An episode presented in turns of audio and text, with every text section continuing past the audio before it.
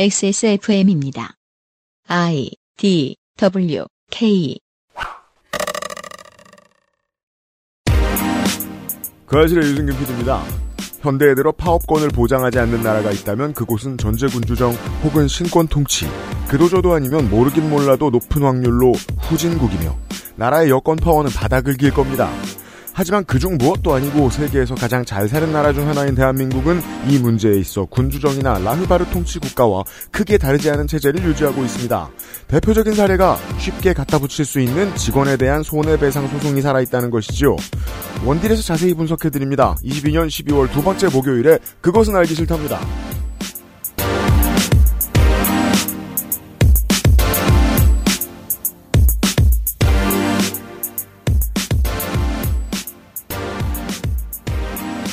윤세민 에디터가 나타났다가 잠깐 밖으로 사라질 겁니다. 잠시 후에. 네, 안녕하십니까. 잠깐 나타났습니다. 새로운 뉴스. 이번 주 초에 나온 뉴스죠. 뭐요? 윤 대통령, 네. 화물연대 파업, 음. 북핵 위협과 마찬가지. 그렇대요. 네. 부품이 없으니 저기다 붙이자. 그렇다면 집권 여당 세력의 오랫동안의 수건 사업이 있죠. 핵무장. 음, 자신들도 노란봉투법을 지지한다는 것인지 알 수 없습니다. 음, 북 아니지. 우리 그러니까 이제 우리도 핵 핵으로 화물연대 날려버리자는 얘기죠. 사실 뒤집어 생각하면 여러모로 이상한데 알 수 없는 행보를 종종 보여줍니다. 현 정부가. 예를 들어 지금 저 문재인 대통령을 반드시 수사 포토라인에 꼭 세우고 싶어서 중세시대 방식으로 말할 것 같으면 묶어서 올려놓은 다음에 화용하고 싶어서 음, 서훈 전 국정원장은 오랫동안 수사를 했고 박지원 전 국정원장에 대한 수사도 하고 있습니다. 구실은 뭐죠? 분명치 않은 뭔가 미심적인 이유로 북한에 가려고 했다가 사망한 공무원을 네. 국가가 지키지 못했으니 그게 죄다라는 뜻입니다. 여러 번 말씀드렸죠. 지난 정권 당시에 모든 언론과 모든 정치인이 다 쓰다가 이제 싹 사라져버린 단어가 하나 있다고요. 내로남불. 이 NRN비적 마인드로 이 사람들의 생각을 관찰해보면 스토리가 우습습니다. 150명의 세계 시민들이 압사당하게 두고 그럼 그 죄는 나중에 어떻게 물으려고 저렇게 하는 걸까? 몇 번 말씀드린 적이 있었습니다. 정말로 저지른 죄라고 하더라도 죄를 지은 정치 세력이 아직 살아있고 이들이 이게 정치 보복이라고 생각하면 나중에 반드시 갚아주려고 들기 때문에 그리하여 정치의 수준이 저열해지기 때문에 라도 적폐청산 수사는 적당히 할 필요가 있다. 라고요. 저는 전 정권이 너무 세게 하지 않았고 적당히 했다고 생각합니다. 하지만 보수는 이를 갈고 이를 갈았습니다. 이렇게 생각할 겁니다. 나중에 우리가 정권을 잃으면 우리는 지금 문제로 어떻게 되는 거지? 라고 생각할지도 모릅니다. 그랬을 땐 제로섬 게임으로 갑니다. 정권을 잡은 쪽에서 모두를 잡아들이고 모두를 벌주는 방식이요. 지금부터 앞으로 영원히 좀 피해야 하는 방식입니다. 근데 계속하네요. 아 진짜 약간 전제군주정처럼 되고 있는 게 전공로가 공무원들 상대로 설문 투표를 했죠. 예, 설문조사를. 했었죠. 네. 현 근데- 정권의 정책에 대해서. 그렇죠, 그렇죠. 근데 이제 행안부에서 네. 설문지에 답한 사람들까지 전부 다 리스트업 해가지고 처벌을 하겠다고. 문책할 생각인가 봐요. 그러니까요. 네. 감히? 라흐바르예요, 라흐바르. 문제는 이런 식으로 정치의 수준이 낮아지면 우리의 삶을 정말로 바꾸는 중요한 정치 이슈가 되어야 하는 것들이 정치면 끄트머리 아니면 사회면 끄트머리에만 남게 된다는 겁니다. 오늘 수줍게 정부가 이야기한 새로운 정책이 있습니다. 정부가 내년 6월에 지하철 시내버스 환승 할인이 적용되는 통합 정기권을 팝니다. 음, 맞아요. 5만 얼마라던데? 5만 5천 원입니다. 아, 지하철 정기권을 현금으로 구입해서 5만 5천 원을 충전하면 30일 동안 지하철을 60회 탈 수 있습니다. 아, 무한대가 아니구나. 서울 지하철 기본 운임이 10km에 1250원이죠. 44번 탈 수 있는 비용을 내고 60번을 탈 수 있다는 뜻입니다. 음, 여기에다가 저 시내버스 통합 정기권이 되니까 시내버스 환승 기능도 더해집니다. 여러모로 절약을 많이 할 수 있게 됩니다. 문제는 무엇이냐? 일본의 사례를 볼까요? 일본은 철덕들의 천국이죠. 하지만 그 철덕들이 우파적 관점을 가지고 있을 때만 천국입니다. 아, 그래요? 시민들에겐 지옥이죠. 음, 네. 적어도 대중교통에 있어서는. 그렇죠. 모든 걸 다 구분해줘야 되고 사철과 JR JR과 그 도철 네. 모든 걸 구분해서 타야 됩니다. 그렇죠. 막 밖으로 나갔다가 다시 들어와야 되고 막 표 새로 끊는 건 당연한 거고. 환승도 아주 어렵고요. 네. 이유는 뭐죠? 민영화입니다. 그렇죠.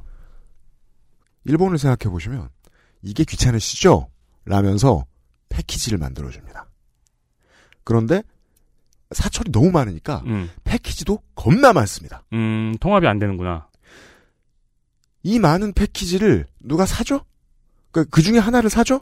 근데 늘 다 쓸 수 있나요? 못 그런 사람들도 많을걸요? 그렇죠. 그 다른 패키지가 나오고, 다른 패키지가 나옵니다. 물론 어쩔 수 없이 거기에 맞춰서 내 생활을, 패턴을 맞춰야지라고 생각하는 자린고비들도 있겠지만, 음. 보통은 그러지도 못합니다. 다시, 공적 서비스의 개념으로 돌아와 봅시다. 패키지를 묶어 파는 건 사익을 추구하는 회사가 하는 짓입니다. 네. 더 오세요. 싸게 해드릴게요. 라고요. PT를 받을 때, 골프 레슨을 받을 때, 10회를 등록하면 15회를 해주는 패키지입니다. 그걸 누가 사죠? 5회 받을 사람이 삽니다. 음, 그렇죠. 장사꾼이 할 수 있는 생각입니다. 국가는 왜 그런 생각을 안 할까요? 그럴 장사 속이면 그냥 기본 요금을 싸게 해줘서 모두가 아무 생각 없이 혜택을 누릴 수 있게 해주면 그만인 겁니다. 그렇죠. 완전히 일원화되고 한쪽이 책임지는 시스템이 가능하면 패키지 상품 따위는 없어야 돼요. 아까 40 몇 번 탈 돈으로 44번 탈 돈으로 44번 탈 돈으로 60번을 탄다 그랬죠. 그러면 사실 출퇴근하는 사람은 맥시멈 20번을 타죠. 네. 오다 가다 약속 있어가지고 어디 들렀다 온다 쳐도 40번을 넘지 않을 거예요. 음. 그쵸. 30번 정도를 탈 거죠. 물론 넘는 분들이 탄다 치죠. 네. 넘는 분들이 탄다 칩시다. 그러면 그분들이 뭐하러 이걸 고민하게 만듭니까? 국민들이. 그렇죠. 국가는 아무 생각 없이 인프라를 잘 이용할 수 있도록 만들어주는 게 국가의 책무인데 그냥 깎아주겠네요. 음. 저 같으면. 어차피 60번 탈 분들이면.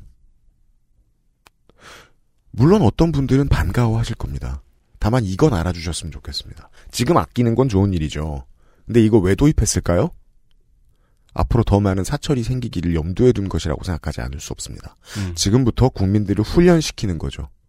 다양한 옵션을 살 수 있는 세상이 더 나은 거라고 말입니다. 그래서 민영화가 돼가지고 사철이 돼서 분리됐을 때 불만 사항을 줄 수도 있겠네요. 어차피 패키지 있으니까라고. 네. 패스 있으니까라고. 사철 패키지. 네. 그리고 한국 민영화의 전형적인 패턴대로 가겠죠. 그런 다음에 이익을 못 내면 어떡하죠? 국가 돈으로 메꿔주겠죠. 그렇죠. 거기서 혈세를 낭비한다는 말은 보수 언론은 감히 하지 않습니다. 자, 이거 너무나 중요한 뉴스인데 아무도 모르고 지나갑니다. 그럼 댓글은 못 알리죠? 정치에 관심들 없으시고 정치라는 건 이재명이랑 윤석열이 싸우는 걸로만 알고 계시니까 음. 그냥 뭐 공무원 죽으라 그래 뭐 노인들 지하철 태우지 말라 그래 이런 댓글이나 나오고 많은 거죠. 관심 없는 사람들 사이에서 그냥 묻혀집니다. 이 정부는 두뇌는 이명밖에라고 말씀드렸죠. 이들이 추진하고 있는 세상이 어떻게 이루어져 가는가를 보여주는 하나의 중요한 지표가 나왔습니다. 이런 것들을 다룰 수 있는 뉴스 프로가 됐으면 좋겠으나 저희들도 시간은 많이 없습니다. 아, 오늘 한 시간 동안 해야 될 얘기가 단 한 가지인데 그것만 가지고도 시간이 엄청나게 모자랍니다. 네. 정혜영 기자는 목소리가 작아서 그렇지 할 말은 많은 사람입니다. 너무 많죠. 네. 잠시 후에 만나보시죠. 그것은 알기 싫다는 한 번만 써본 사람은 없는 빅그린 프리미엄 헤어케어 제주 과일의 가장 달콤한 순간 푸르넥 대한민국 1호 반값 생리대 29데이즈 고전의 재발견 평산네이처 진경옥에서 도와주고 있습니다. XSFM입니다. 녹용. 녹용 중 으뜸이라여 시베리아 알타이 지방에서 자란 사슴뿔. 인삼. 불로장생을 위한 원료 중 가장 높은 평가를 받은 것이 고려 인삼이었습니다. 복령 버섯 그 질긴 생명력을 벗삼아 면역을 생지황. 냉기를 가진 뿌리 식물로 인삼 녹용의 온기와 만나 음양의 벌꿀. 제주산 봉개꿀 깊은 풍미와 진한 농도로 이 모든 것을 담아 신경 옥 평산네이처 카렌듈라꽃 추출물 65%, 살리실릭 애시드 6가지 뿌리 추출물, 이 모든 걸 하나로 빅그린 카렌듈라 샴푸. Big Green 중지성용 탈모 샴푸 빅그린 카렌듈라 아직도 생리대 유목민? 어떤 생리대를 써야 할지 불안하신가요? 100% 유기농, 발암물질 유해 성분 불검출. 어떠한 피부에도 자극 없이 안전하게. 무화학 수압 가공. 100% 국내 생산. 믿을 수 있는 생리대. 소중한 사람들, 소중한 당신에겐 29 Days 유기농 Real Cotton Ultra Slim. 약속드린 대로 XSFM 모자가 돌아왔습니다. 네, XSFM 가먼츠 스냅백이 새롭게 발매가 됩니다. 스냅백 2. 이번 주 토요일 12월 17일 오전 11시에 발매가 되고요. XSFM 가먼츠의 전통 그대로 토요일 오전 11시에 발매를 합니다. 컬러는 두 가지입니다. 먼저는 올검에 흰색 로고가 박혀 있는 것. 임시 장명, 무덤더미. 이게 지난번 스냅백은 까만색에 요파시 로고가 들어갔잖아요. 다리 짧은 요파시 로고. 그렇죠. 저는 막 귀엽다고 경악을 했는데 다들 귀여워서 안 산 것 같아요. 어, 그래 많이 안 나갔어요? 심지어 아니 다 팔긴 했지만 좀 음. 늦게 나갔어요. 음. 다 못 파는 경우는 없습니다. 이렇게들 말씀하십니다. 너무 귀여워서요. 아니 왜냐면은 로고만 귀엽고 음. 모자 전체의 실루엣은 귀여운 실루엣이 아니잖아요. 그죠? 그건 마치 미국 영화의 은행 강도의 스키 마스크 앞에 이제 어, 미니언 그렇죠. 네. 뒤에 크게 막 바나나 이렇게 써 있는 그런 느낌입니다. 그래가지고 조금 늦게 나갔어요. 그래서 이번에는 그냥 어, XSFM 로고를 넣었습니다. 그리고 이제 두 번째 새로운 컬러는 그 식스 패널 중에서 네. 앞면 두 패널만 화이트 앞면 두 패널과 챙만 아이보리색. 그리고 나머지 뒷면의 네 패널은 블랙에 네. 거기에 흰색 XSFM 로고가 박혀 있습니다. 그렇습니다. 그리고 이제 힙합 동네 사람들을 위한 음. flat visor도 출시를 해서 어, 힙합 아저씨, 힙합 아줌마들을 위한. 그렇죠. 네. 신도시 아재룩이라고 하는데 앞에 챙이 flat한 형태도 출시가 되고 curved도 출시가 됩니다. 제가 많이 고민했거든요. 이제 힙합 아재 아줌들이 이제 늙으니까 음. 이런 생각이 드는 거예요. 아니 나이 들면 round visor만 써야 되나? 곡선 형태의 챙만 써야 되나? 그러니까 나는 빳빳한 게 좋은데. 왜 경향을 그렇게 생각하세요? 나이 들으면 곡선 형태의 챙만 써야 돼서 쓰는 게 아니고 음, 그냥 그걸 쓰고 싶어서 쓰는 거예요. 그런 걸까요? 그럼요. 네, 왜냐하면 저는 flat을 쓰고 싶다가도 이거 너무 나이 안 들어 보이려고 하는 동네 아저씨 같나? 이런 아니 생각이 그리고 드는데. 요즘 flat은 20대가 어딨어요. 그니까 말이에요. 네. 어, 늙어서도 flat을 쓰고 싶습니다. 그냥 쓰고 싶은 사람이 쓰는 거죠. 네, 그리고 flat을 사서 구부리셔도 되고요. 그렇죠. 마음대로 하세요. 네, flat을 사서 구부리셔도 되고 네. 구부러져 있는 것도 있고요. 전면은 그리고 XSFM의 이제 무덤덤한 로고가 음, 볼록 자수로 되어 있죠. 자수 되게 비싸게 했습니다. 네, 볼록 자수로 되어 있고 측면에는 reflective의 로고가 박혀 있습니다. 조그맣게 되어 있습니다. 기존과 마찬가지로 세 가지 사이즈, small, medium 음, 음. 이게 이거 두 개가 한 사이즈죠. 네. small, medium, large, X-large 그리고 huge 사이즈 네. 세 가지 어. 사이즈가 준비가 되어 있습니다. 공전의 히트를 기록한 휴지 사이즈가 돌아옵니다. 그렇습니다. 머리 큰 할아버지 할머니들이 뺏어 쓴다는. 음, 맞아요. 그, 이번엔 좀 더 넉넉하게 뽑았습니다. 수량을. 맞습니다. 이 한국 사람들 병이 하나 있어요. 네. 날씨가 좀 추워진다 그러면은 음. 꼭 black and white로 한번 이- 맞춰 입어요. 다른 선택을 못 하겠거든요. 그러니까요. 꼭 네. black and white로 한번 맞춰 입어요. 그리고 이 미친 나라는 출근하면 웬일로 그런 색깔을 입고 나왔어? 라고 이렇게 기분 좋은 표정으로 물어보지만 듣는 사람은 기분이 좋지 않죠. 네. 이런 걱정을 하시는 분들을 위해서 블랙 혹은 블랙 아이보리 패널로 준비를 했고요. 네, 여러모로 매치하기가 편한 coloring입니다. 지난번에 제가 장담드렸죠. 티셔츠를 내놓으면서 이번만큼은 순삭 안 된다. 진짜 많이 뽑았다. 음. 남아있죠? 청취자 여러분 티셔츠 구하고 싶으신 분들은 지금도 여유있게 사실 수 있고요. 아직도 남아있고요. 모자도 마찬가지입니다. 충분히 확보했습니다. 수량이 많나요, 이번엔? 많습니다. 지난번보다 3배는 뽑았습니다. 음. 네. 순식간에 나가지 않습니다. 천천히 오셔서 고민 많이 하세요. XSFM 가먼츠 스냅백이 나와요.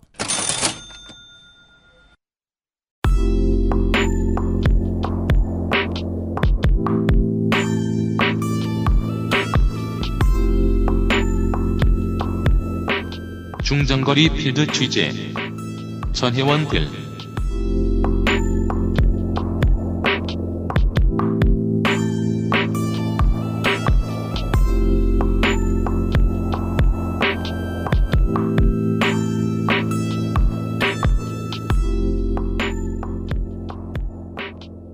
아마도 올해의 마지막 전혜원들 시간입니다. 시사인의 전혜원 기자입니다.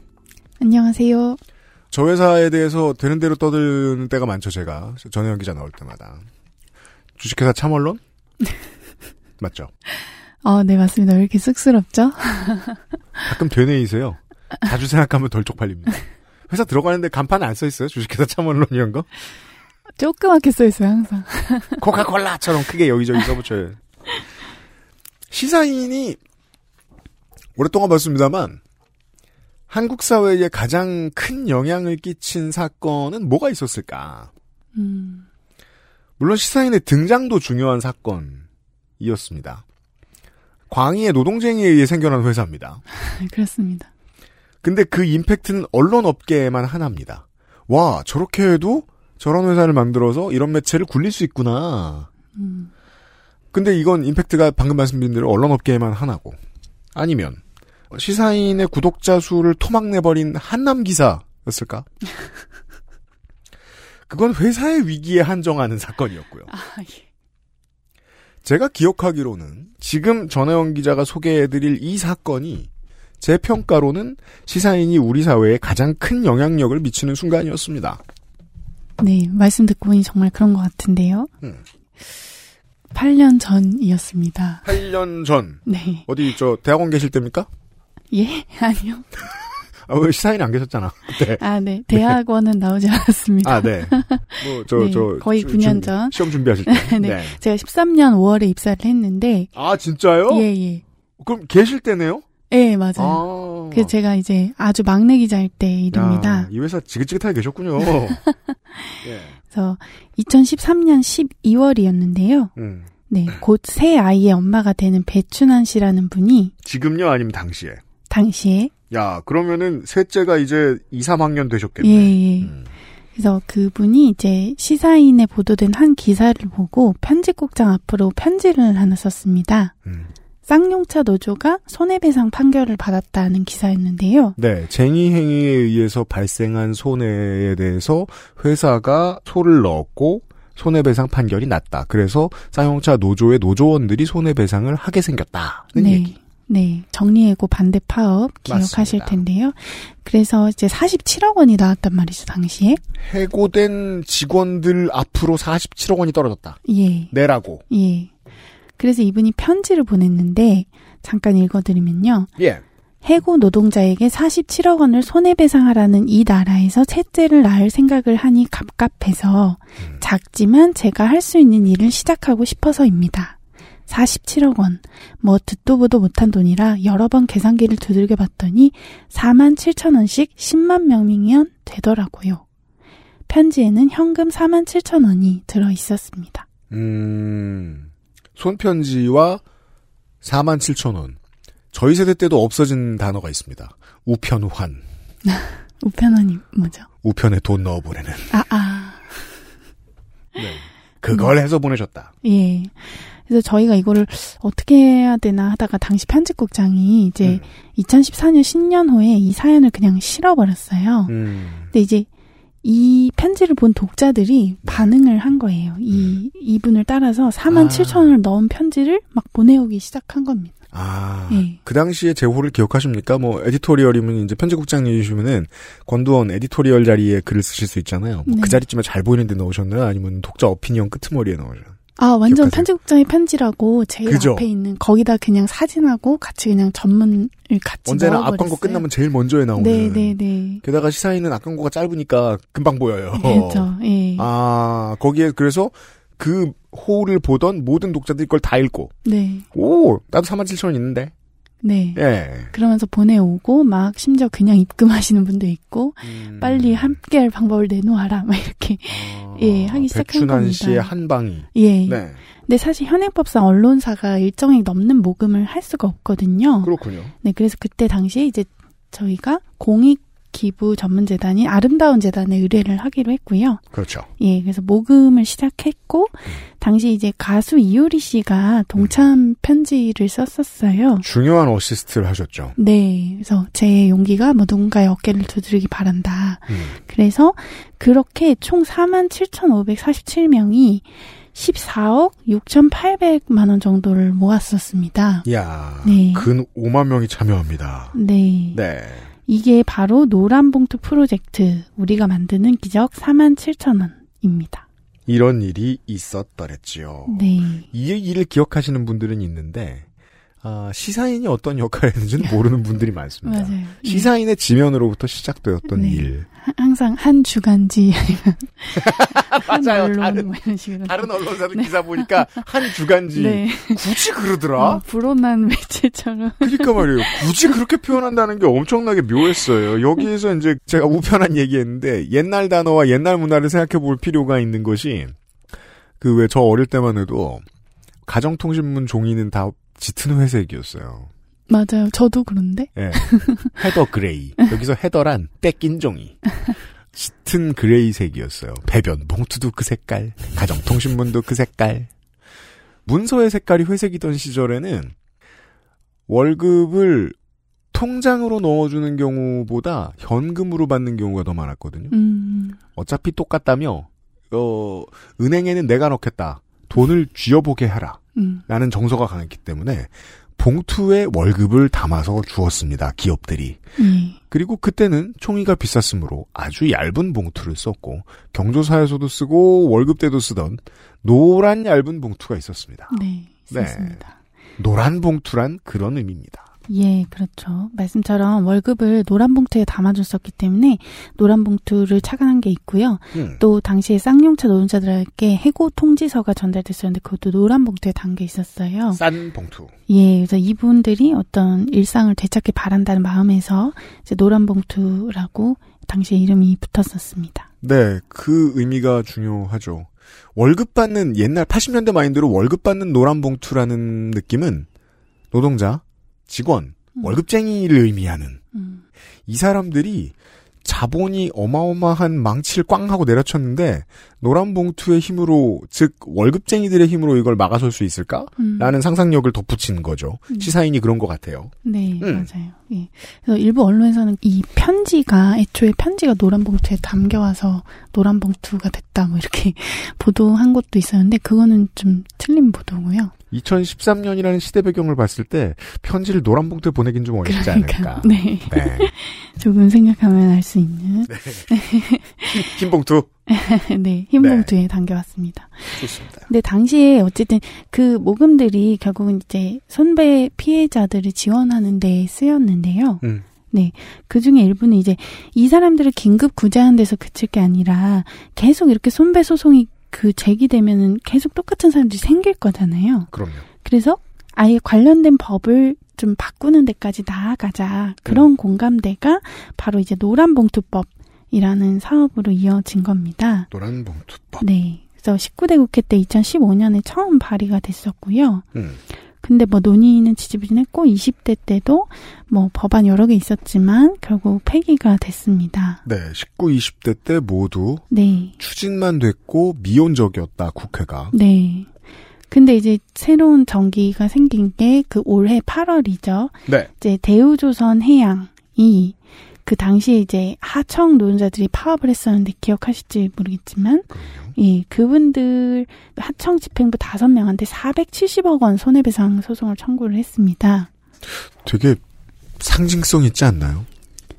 쌍차에서 걸었던 금액의 딱 10배. 그러니까요. 공교롭게 그렇게 됐어요. 음. 그래서 이게 한 명당 94억 원이거든요. 월 300만 원씩 벌어서 그거 다 갚아도 261년이 걸려요. 킴 카다시안도 이 돈은 내기 싫어할 겁니다. 근데 월급쟁이한테 94억을 내래요. 음, 지들은 몇 년 동안 월급도 안 올려줬으면서. 그러게요. 심지어 음. 이분들은 대부분 아무리 숙련공이어도 200만 원 초중반을 받는데도 불구하고 말이죠. 음. 예.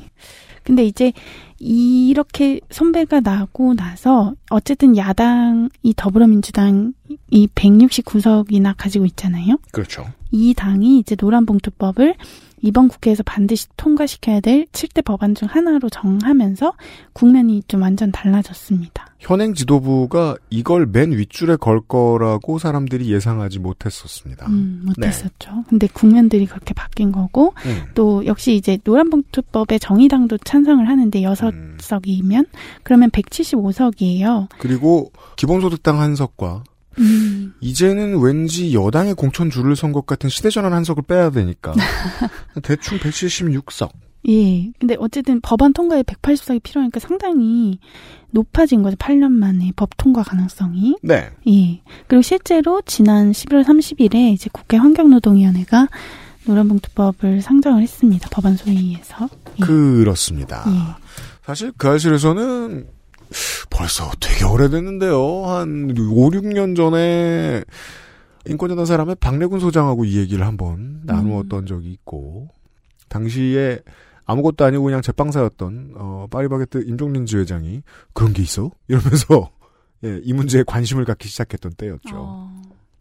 그때나 지금이나 사람들의 오해가 크게 달라지지 않았습니다. 즉, 이 문제가 사회적 이슈로서 알려지는데 꾸준히 실패해왔다는 뜻이기도 하겠죠. 네. 47억과 470억이라는 액수를 들으셨기 때문에 아실 겁니다. 이건 월급쟁이의 돈이 아닙니다. 하지만 파업에 참여했던 월급쟁이한테 이 돈을 내놓으라고 회사가 로펌을 데리고 와서 요구를 하죠. 그런데 전혜원 기자가 설명드렸듯 이 돈은 월급쟁이가 갚을 수 없습니다. 따라서 이 돈의 의미는 실제로 갚아야 하는 배상해야 하는 돈이 아니라 너 이 돈을 갚아야 하는 인생으로서 살아봐라. 괴로워봐라. 라고 하는 괴롭힘의 목적입니다. 돈을 받아내는 것보다 괴롭힘이 더 중요하기 때문에 파업을 철회한다고 하면 손배소도 같이 빼주기도 하죠. 그렇죠. 네. 그러니까 그야말로 파업에 손해배상으로 응수하는 그런 관행 에 대해서 어떤 제지를 하자는 법안이 바로 노란봉투법인데요. 그리고 노동을 연구한 많은 사람들은 이것은 합법적이지 않으며 대부분의 나라들은 이렇게 못한다라고들 지적합니다. 네, 실제로 사례가 별로 없습니다. 그래서 노란봉투법이라고 우리가 말하는데 정확히 뭐냐. 음. 그러니까 노동조합 및 노동관계조정법. 그러니까 노조법이라고 하는데 노조법 개정안이 결국 노란봉투법입니다. 네, 노조법 개정안입니다. 네. 현재 국회에 노란봉투법으로 분류되는 법이 9개 발의가 돼 있는데요. 음. 가장 여기서 논란이 되는 조항이 노조법 제3조입니다. 노조법 제3조라는 이슈 단어가 있습니다. 네, 이것을 반드시 기억해 주셔야 되는데. 기억해 주세요. 예, 예. 그러니까 법원이 이제 파업한 노조한테 손해배상 해, 이렇게 물어라 이렇게 판결 내릴 때 항상 언급하는 조항이에요. 근데 이 조항이 뭐라고 돼 있냐면 사용자는 이 법에 의한 파업으로 인해 손해를 입은 경우에는 그 배상을 청구할 수 없다 고 돼 있습니다. 현행 노조법에 이렇게 써 있대요. 네. 파업으로 손해를 입으면 배상 청구를 할 수 없다. 네. 라고 써 있는데 무슨 소리예요? 자꾸 배상을 청구하니까 그래. 시사인에 누구 4만 7천 원을 보내시고 이렇게 한거 그러니까. 아닙니까? 그러니까 이게 어떻게 된 일이냐. 응. 우선 사실은 청구할 수 없다는 거니까 음. 이거는 파업권을 보장하기 위한 거잖아요. 왜냐면 파업은 그렇죠. 원래 기업한테 손해를 끼치는 거니까. 네, 국민의 기본권입니다. 그리고 그럼 카- 파업을 하지 말란 뜻이 됩니다. 그러니까요. 네. 예. 근데 지금 이 조항을 들어서 자꾸 손배 청구를 인정을 해주고 있단 말이죠. 그러니까 이게 어떻게 된 거냐면, 그러니까 이 앞에 부분이 중요한데, 음. 이 법에 의한 파업으로 손해 입었으면 청구할 수 없다는 거잖아요. 이 법에 의한 파업에는 손해배상을 청구할 수 없다. 네, 그 음. 말은 이 법에 의하지 않은 파업, 그러니까 불법 파업에는 청구할 수 있다. 이렇게 이제 변신이 해석이 되는 거죠. 법조문의 해석이 그래서 재밌죠. 음. 어떤 전제가 붙으면 중요한 단어가 바뀌죠. 네, 그 앞에는 손해배상이 중요한 단어였다면 이 해석으로 따르면 파업이 중요한 단어가 돼요. 파업을 불법인지 합법인지 해석할 수 있는 여지가 네. 어딘가에 남아 있다는 여지를 줘버리는 겁니다. 그렇죠. 마치 네. 어떤 어떤 조건부처럼 돼버리는 거죠. 음. 그래서 사실은 지금 발의된 노란봉투법들 중에 대부분이 어떻게 되냐면 이 법에 의한 이걸 빼버리자는 거예요. 음. 그래서 그냥 기업은 파업으로 인해 손해를 입은 경우에는 손배를 청구할 수 없다. 이렇게 일단 명시를 하고, 음. 그러니까 왜냐면 자꾸 이게 그 손배 청구의 근거가 돼버리니까. 이 법에 의한이라고만 네. 말하니까 네. 전제를 더 빼버리고 네. 기본권을 강조하자. 네. 근데 대신에 아무리 그래도 이제 만약에 폭력이나 파괴를 하면은 음. 그거에 대해서 발생한 손해에 대해서는 그것까지 청구를 못하게 하면 너무 좀 그러니까 음. 이제 그거는 할 수 있다 이런 식의 단서를 다는 거죠. 프랑스 시민들이 코웃음을 칩니다. 무슨 소리야? 부셔야 파업이지. 네. 오 이따 프랑스 얘기가 나오는데. 네. 그래서 좌측의 상당수에서는 이게 불만족스럽다고 얘기가 나오는 거예요. 이거 여전히 너무 미온적인 법이다. 네, 그렇게 말하는 분도 있죠. 네. 근데 일단은 폭력이나 파괴는 어쨌든 청구할 수 있게 해주자. 나머지는 하지 말자 라는 법안이 지금까지의 대부분의 법안인데, 음. 근데 이것도 재계가 보기에는, 그러니까 재벌 쪽 음. 이쪽이 보기에는 헌법 제 23조가 보장한 재산권을 침해한다는 거예요. 네. 제가 알기로는 지금 정의당 안에 상당수도 민주당 안에 상당수도 동일한 네네네. 조항을 가지고 있는 것으로 아는데 네.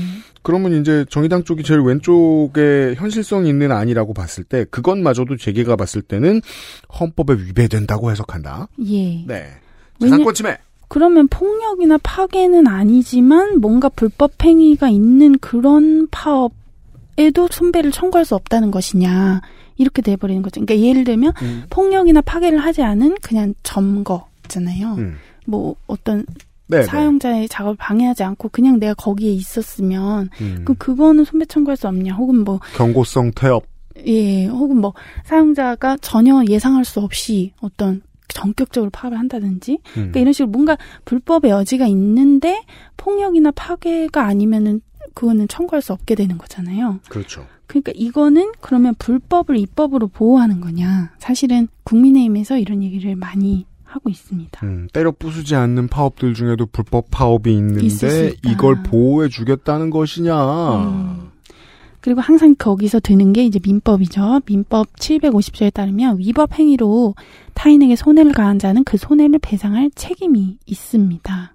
근데 이제 노동조합이나 노동자만 여기서 제외하면은 음. 이거는 법치주의가 아니다. 이거는 심지어 불법 파업을 조장한다. 라는 이제 논리로 귀결이 되는 거죠. 아, 이게 이제 경총이나 전경련이 준비해온 네. 논리다. 물론 경총이나 저 전경련의 입장대로 strict하게 법을 적용한다면 대우조선해양의 케이스의 경우에는 그게 MOU가 됐든 협상안이 되었든 타결안이 되었든 이번에 못 올려준 임금을 올려준다라고 했는데 그걸 사측이 지키지 않았을 경우에는 모두를 구속하든지 회사 측에다가 수백억의 손배소를 할 수 있는 게 맞아요. 약속을 지키지 않았으니까요. 네. 법 참 주관적이죠. 음, 네. 네. 그래서 어쨌든 이 논리를 하면서 사실은 네. 이제 가장 즐겨드는 사례가 있습니다. 뭐라요? 이제 한국 경영자 총협회가 노란봉투법이 세계적으로 유래를 찾아보기 어렵고 프랑스에서 꼭 유리 안 찾아본다? 어렵지 않아. 여튼. 예 프랑스에서 비슷한 법을 만들었다가 위헌 판결 났다 이 얘기를 합니다. 경총이 이런 주장을 해요? 네네. 우리 지금 이미 지나간 얘기라, 어, 지난달 우리, 어, 원딜 시간에 했던 얘기 해볼까요?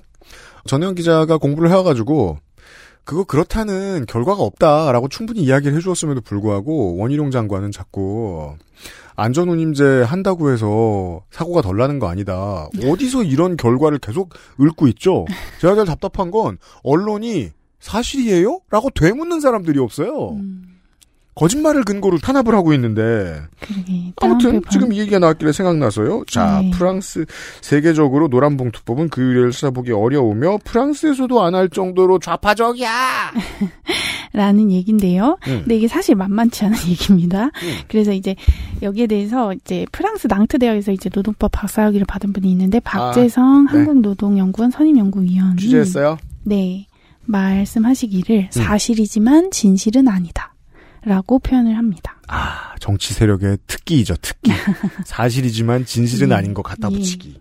자, 해석을 좀 들어봅시다. 네. 프랑스의 사례를 한국 노동 현실에 맞추기 위해서 들고 오는 게 보수 정당이라니. 한국에서 이런 일은 흔치 않습니다. 그렇습니다. 네, 네, 그래서 프랑스에서 실제로 무슨 일이 있었냐. 보죠.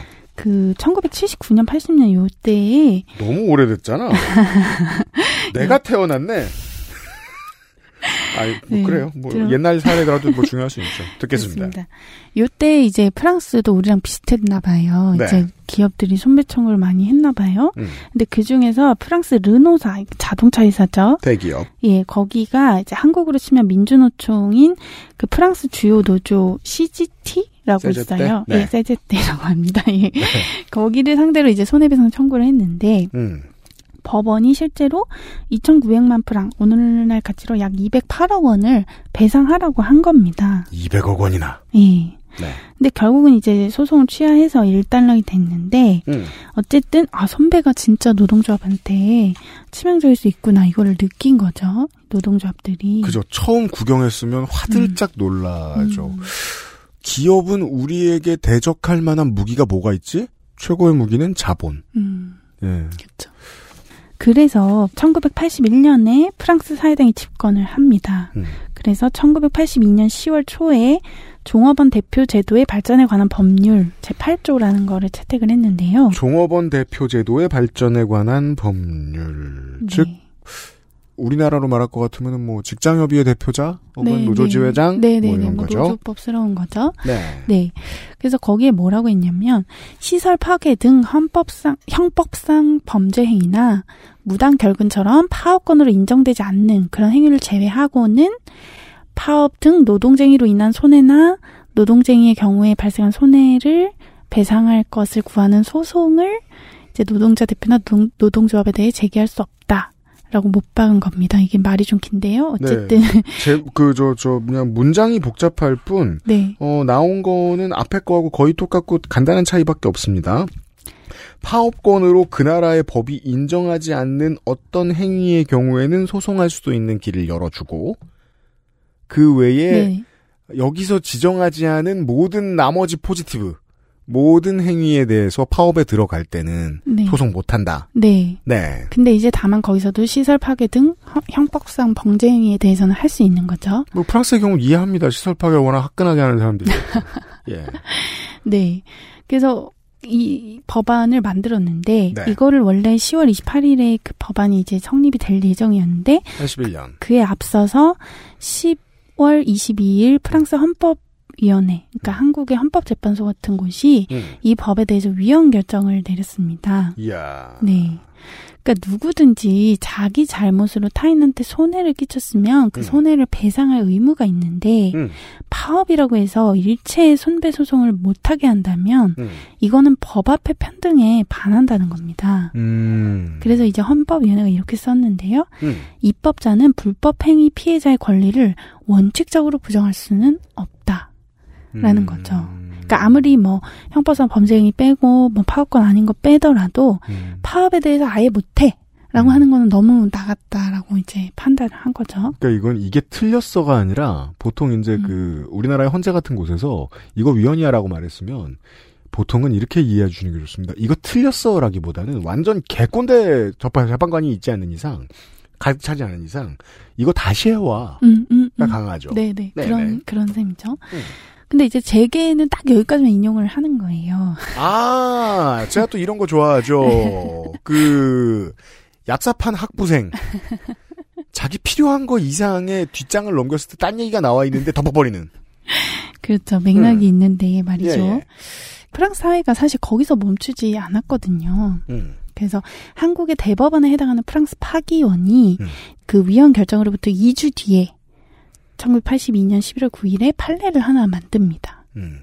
그 판례 내용은 어쨌든 헌법위원회가 말한 대로 뭔가 파업에 대해서만 특별한 규칙을 따로 만들지는 않았고요. 네. 대신에 이제 기존의 민사상 손해배상 책임 원칙을 파업에도 똑같이 적용을 한 겁니다. 음. 그 원칙이 세 가지인데, 그러니까 첫째 과실이 있어야 된다.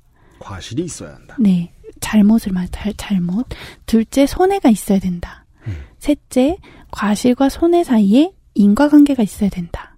이 음. 원칙을 파업에도 똑같이 적용을 합니다. 아, 네. 그러니까 가장 중요한 대원칙을 노동법에 적용을 시켰군요. 네, 차별 없이 똑같이 적용을 하라는 거죠. 왜냐하면 사람들은 이거 정확, 정확히 안 정해주면 제 노래 물을 대니까 음. 과실이 있다니까 이러면서 자기들 손해 없는데 손배소 할수 있는 거고. 그러니까. 그럼 인과관계를 정해줘야 되는 거고. 그러니까요. 이해됩니다.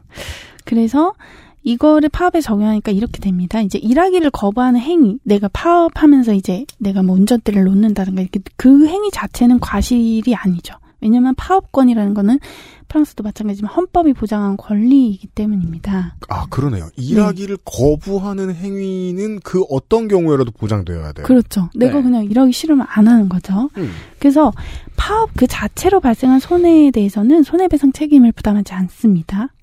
대전제. 네. 음. 그러니까 단순한 노무 제공 거부에 대해서는 부담하지 않고 음. 그거를 넘어서 시설을 파괴하거나 혹은 뭐 다른 사람이 일하고 싶어하는데 못하게 하거나 이런 식의 그 자체로 불법인 행위 음. 혹은 뭐 파워권을 지나치게 남용하는 그런 행위만이 이제 과실로 인정해서 손해배상 책임을 부담하는 거죠. 음, 손해배상 책임 의 범위를 한정하려는 고민은 여기서도 상당히 많이 했네요. 그렇죠. 네. 네. 그리고 심지어 이런 과실이 있었다고 인정되더라도 음. 실제로 그 과실에 의해서 손해가 발생한 건지 아, 네. 이거 좋네요. 네. 사측이 입증 책임을 가지게 되는 거예요. 그렇죠, 그래서 그렇죠. 손해가 어떻게 됐는데? 그렇죠. 정확히 인과관계야? 예. 심지어는 손해가 생기긴 생긴 건지 음. 그게 얼마인지 그게 그 과실하고 상관이 있는지를 입증해야 된다는 거예요 자, 사용자가 예를 들어 봅시다. 뭐, 대우조선해양이에요. 실제로 그런 일은 없었습니다만, 뭐, 어떤 시설이 뭐, 일부 파괴됐다고 치죠. 그랬으면 그게 이제 뭐, 프랑스식으로 하면은, 어, 합법의 수준을 넘어가, 음, 이건 파업, 그냥 파업이 아니라 불법이야. 음, 라고 하면, 그래, 오케이. 부신 사람 과실 있어. 음. 그 다음에 회사를 불러와서 한참 동안 붙들고 있는 거죠. 요게 부서져가지고 나온 손해 얼마? 음. 그러면 470억은 못 때리죠. 그렇죠. 예. 47만원! 그렇죠. 합의! 그렇죠. 아, 이해됐습니다. 그렇죠. 네. 왜냐하면 실제로 대우조선 하청에 때린 금액은 그 파업한 기간의 모든 고정비였거든요. 아유, 그니까, 웃기는 게, 예. 그렇게 반개의 책임을 다지게 시키려면, 산업은행도 져야 되고, 전 정부도 져야 되고, 그래. 그놈의 모피아들 다 끌고 와야 되거든요? 참, 웃기고 있어. 아무튼, 네. 그러니까 이 내용을 보면 결국 파업에 대해서 손해배상을 뭐 사실상 원천 금지하는 법은 위헌 판결을 받았지만 사실 법의 형식이 문제였던 거지 취지가 부정당한 건 아닌 거죠. 이게 너무 중요해요. 예. 이게 법원을 한 번만이라도 가 보면 바로바로 이해되는 것 중에 하나가 대다수의 재판관들은 우리 박황기 변호사 몇 번 얘기해줬습니다만 네 죄를 네가 알렸다 이런 말을 하는 사람들이 아니고 자 검사 이거는 요게 불충분하고 음. 제가 여기에 판결문을 쓰는데 여기서 형량 이만큼은 못 줘요. 그러면 더 준비해서 2심에 들고 가시든가요. 음, 정도의 음. 행정 절차잖아요. 음, 음, 음. 헌법재판소에 해당하는 것도 그렇게 요구했다고 봐야 된다는 거죠. 음. 하여간 노동자는 때로 잡아야 한다는 게 프랑스의 정신이다라고 말했으면 그건 미친 해석인 거고. 전혀 잘못된 해석이죠. 네. 예, 그래서 그 걸 이어받아서 프랑스 파기원이 어쨌든 파업에 대한 손배를 결국 엄격히 규제하겠다라는 그 입법자의 뜻이 있었잖아요. 음. 그거를 결과적으로 이제 판례에 반영을 한 겁니다. 네. 네. 그래서 이 박재성 선임연구위원이 말하기를 어쨌든 핵심은 이 노조나 각 개인의 그 불법 행위가 어떻게 손해를 야기했는지 기업이 구체적으로 증명을 해야 되는 거고 그렇죠. 그 노조든 개인이든 자기 행동에 대해서만 책임을 져야 된다는 거죠.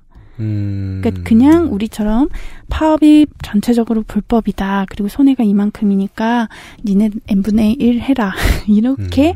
두루뭉술한 판단을 하는 거를 더는 허용하지 않겠다고 프랑스 파기원이 82년 이후에 야. 이렇게 판단을 한 겁니다. 박재성 선임연구위원은 정말 좋겠네요. 공부 많이 해서.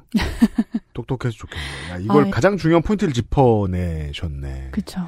프랑스 법제도가 내어준 최종적인 문장은 손해가 얼마 났는지를 자본가가 계산하게 두지 않겠다라는 음, 거잖아요. 음. 아, 그쵸. 이해됐습니다. 그래서 그 이후에 프랑스에서 사용자들 손배 청구가 아예 없어지진 않았는데 인용되기가 굉장히 어려워진 거죠. 사실 그걸 다 입증해야 되잖아요. 우리가 무슨 저 잘못된 언론 보도로 인해서 손해를 봤다고 해서 피해를 입은 한국의 시민들이 한국의 언론사를 상대로 소송장 안 합니다. 음, 왜일까요? 진짜 피해만큼 배상해줄 법이 한국엔 없기 때문이죠. 음, maximum 한 3천만 원 됩니까? 그거 받자고 인생 2, 3년 낭비할 수 없잖아요. 그걸 포기하잖아요. 물론 이건 정반대의 케이스입니다만 기업 입장에서도 합리적인 수준 이상으로는 배상을 못 받아내. 그럼 안 받아내죠. 그쵸. 그냥 합의를 하는 게 나은 거죠. 따라서 기업가들의 입장에서는 한국이 이상향이죠. 왜냐하면 그 돈은 뜯어내기 위해서 필요한 돈이 아니라 괴롭히기 위해서 필요한 그러니까. 액수니까. 그 괴롭힘이 허용되고 있는 건 사실은 국민의힘은 거짓말을 하는 겁니다. 이쯤 되면. XSFM입니다.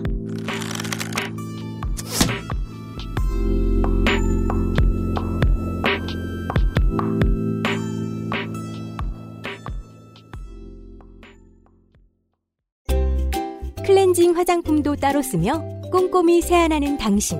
혹시 그거 아세요? 두피 모공의 크기는 피부의 2.5배, 피지 분비량은 2배? 두피야말로 꼼꼼한 클렌징이 필요하다는 거. Big Green 두피를 씻자. 빅그린 카렌듈라 샴푸. 아직도 생리대 유목민? 어떤 생리대를 써야 할지 불안하신가요? 100% 유기농, 발암물질 유해 성분 불검출. 어떠한 피부에도 자극 없이 안전하게. 무화학 수압 가공. 100% 국내 생산. 믿을 수 있는 생리대. 소중한 사람들, 소중한 당신에겐 29 Days 유기농 Real Cotton Ultra Slim. 맛있다. 소리까지. 맛있다. 색상까지. 향기까지. 식감까지. 포장만 뜯으면 과일 그 이상의 맛. 오감 만족 과일 스낵 푸르넥. 잠시 광고를 하러 에디터가 들어왔습니다.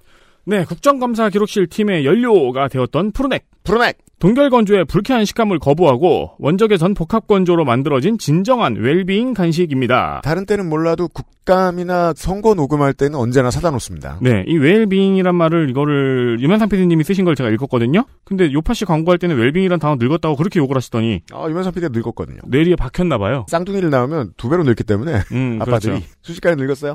생과일을 사용하고 과일 이외의 것은 아무것도 첨가하지 않은 순수한 과일칩입니다. 그렇기 때문에 달기만한 과자들을 싫어하는 사람들도 거부감 없이 먹을 수 있고요. 과자 한 봉지 다 먹으면 더부룩하죠. 이건 안 더부룩해요. 안 그래요? 물론 초콜릿 버전은 초콜릿이 묻어 있죠. 초콜릿 버전도 과일만 있으면 사기죠. 초콜릿 버전도 그렇게 달지 않고 적절합니다. 네. 누누이 말씀드리지만 초콜릿의 그 달짝 느끼함이 과일의 상큼함과 어우러져가지고 네. 예, 환상의 궁합을 보여줍니다. 드시는 분이 전부 다 맛있다 그래요. 최근에는 전혜영 기자님도 드시고 맛있다고 하고 가셨어요. 제값 이상을 하는 고급 과일칩입니다. 여유가 되면 잡숴 보시길 추천드립니다. 그렇습니다. 제가 저, 저 뭐냐 그 끝물 끝물이죠. 요즘이 한창 맛있을 때고 그 다음에 맛있을 거라고 생각하지 않습니다. 그 뭐냐 저 비싼 포도. 샤, 샤, 샤, 샤, 샤인 머스켓. 네, 샤머. 네. 샤머를 사러 마트에 갔어요. 음. 샤머만 사오지 않으니까 캐슈넛도 사고 집에서 가끔 주워 먹는 것들이 있습니다. 맞아요. 그 주말 되면 뭐 이렇게 넷플릭스 틀어놓고 주워 먹으려고 과자를 보다가 다 포기했어요. 밀가루가 원치 않아지는 감성이 오는 날이 있어요. un밀가루 하는 느낌일 때가 있어요. 음. 그때 un밀가루 스낵이 필요하잖아요. 프로넥입니다. 아, 그리고 과자 옛날에 그렇게 많이 먹었는데 왜 요즘에 이렇게 안 먹히는지 모르겠어요. 네. this 밀가루 스낵 필요하신 여러분. 프로넥은 액세스몰에 있습니다. 그렇습니다. 겨울 간식으로 안성맞춤입니다.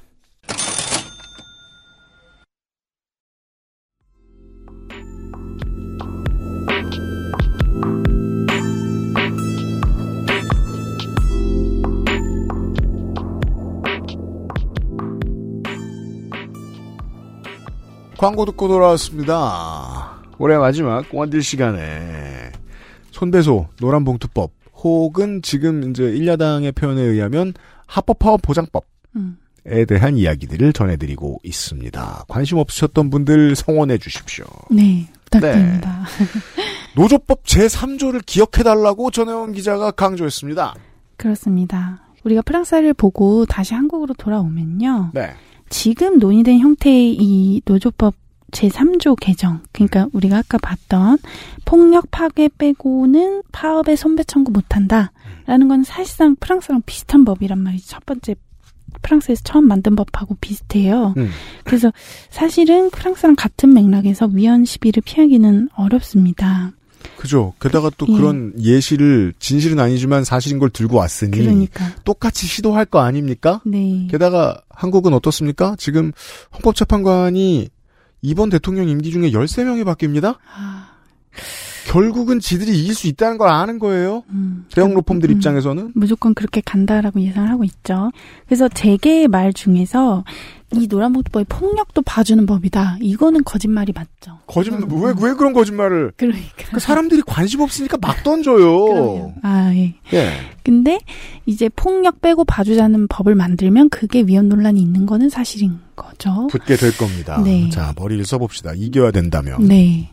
근데 그러면 현행 노조법 제3조를 그대로 놔둬도 되느냐? 그렇지는 않습니다. 왜냐하면 이거 역시 위헌 소지가 있기 때문인데요. 네. 무슨 얘기냐. 아까 이제 노조법 제3조가 이 법에 의한 파업에는 손배 청구할 수 없다라고 되어 있는 거잖아요. 음. 그리고 이제 법원에서는 이 법에 의하지 않은 파업에는 청구할 수 있다고 해석을 하고 있잖아요. 음. 그러면은 어 그래도 불법 파업에는 손배 청구할 수 있어야 되는 거 아니야? 이제 이렇게 생각하는 분도 있을 수 있는데요. 네, 그게 비상식적이진 않아요. 음. 근데 문제는 파업이라는 거는 헌법상 기본권이라는 겁니다. 이걸 생각해야죠. 네. 그러니까 우리 헌법 33조 1항은 소위 노동 3권이라고 하는 음. 단결권, 단체 교섭권, 단체 행동권. 그러니까 단체 행동권이 파업권인데 괄호 열고 파업권. 네, 이 세 가지를 가진다고 규정을 하고 있어요. 네, 네. 한국인은 노동 3권이 있어요. 네. 그리고 대법원이 2020년에 중요한 판결을 하나 내렸는데 네. 그 판결에 보면은 노동 상권은 법률의 제정이라는 국가의 개입을 통해서 비로소 실현되는 권리가 아니고 음. 법률이 없어도 헌법 규정만으로서 그 법규범 효력을 발휘할 수 있는 구체적인 권리다. 그러니까 법률이 필요 없다는 거예요. 그냥 그 자체로 헌법적 권리다. 이렇게 얘기를 한 바가 있습니다. 즉 출판 집회 결사. 음. 혹은 뭐 투표권. 네, 그런 네. 것처럼 민주공화국의 시민으로서 가지는 기본적인 권리 등등등. 네. 네.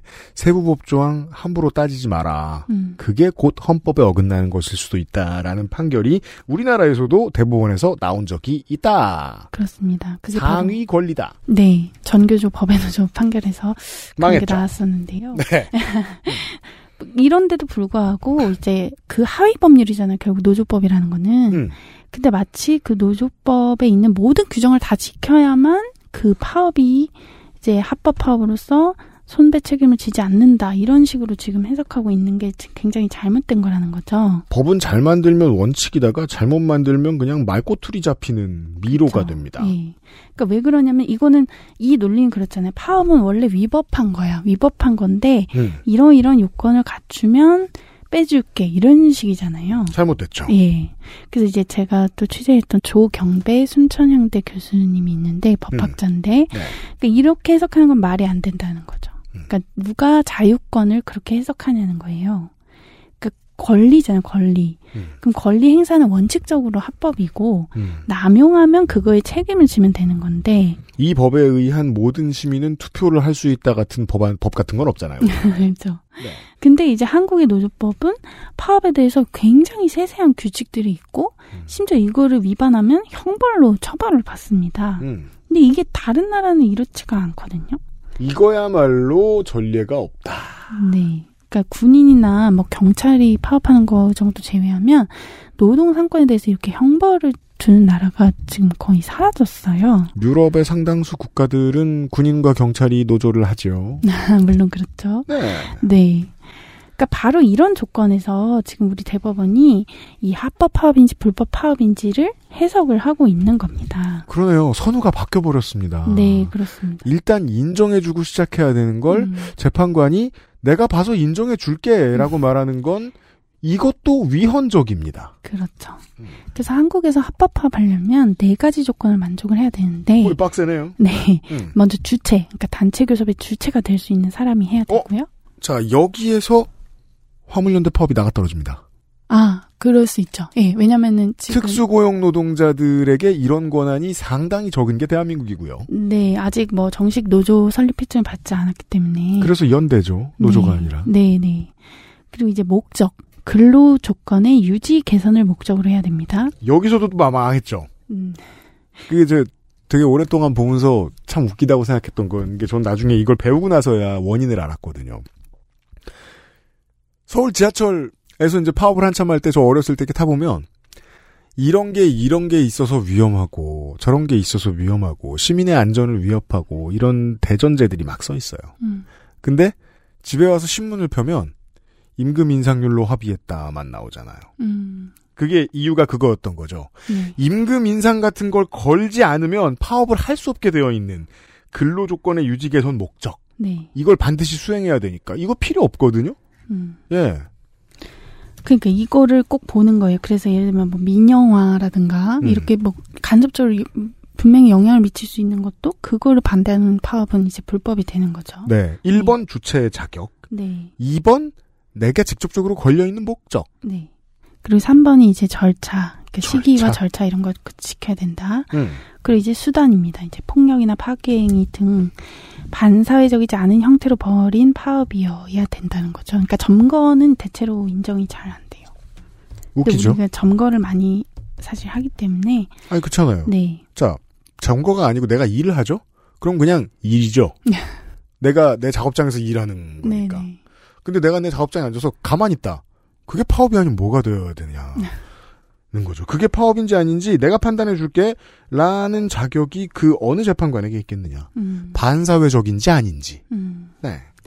주체 목적 절차 수단 중 하나라도 하나라도 음. 지키지 않으면 불법 파업이 돼서 손배 청구를 당하는 구조가 지금 되어 있습니다. 네.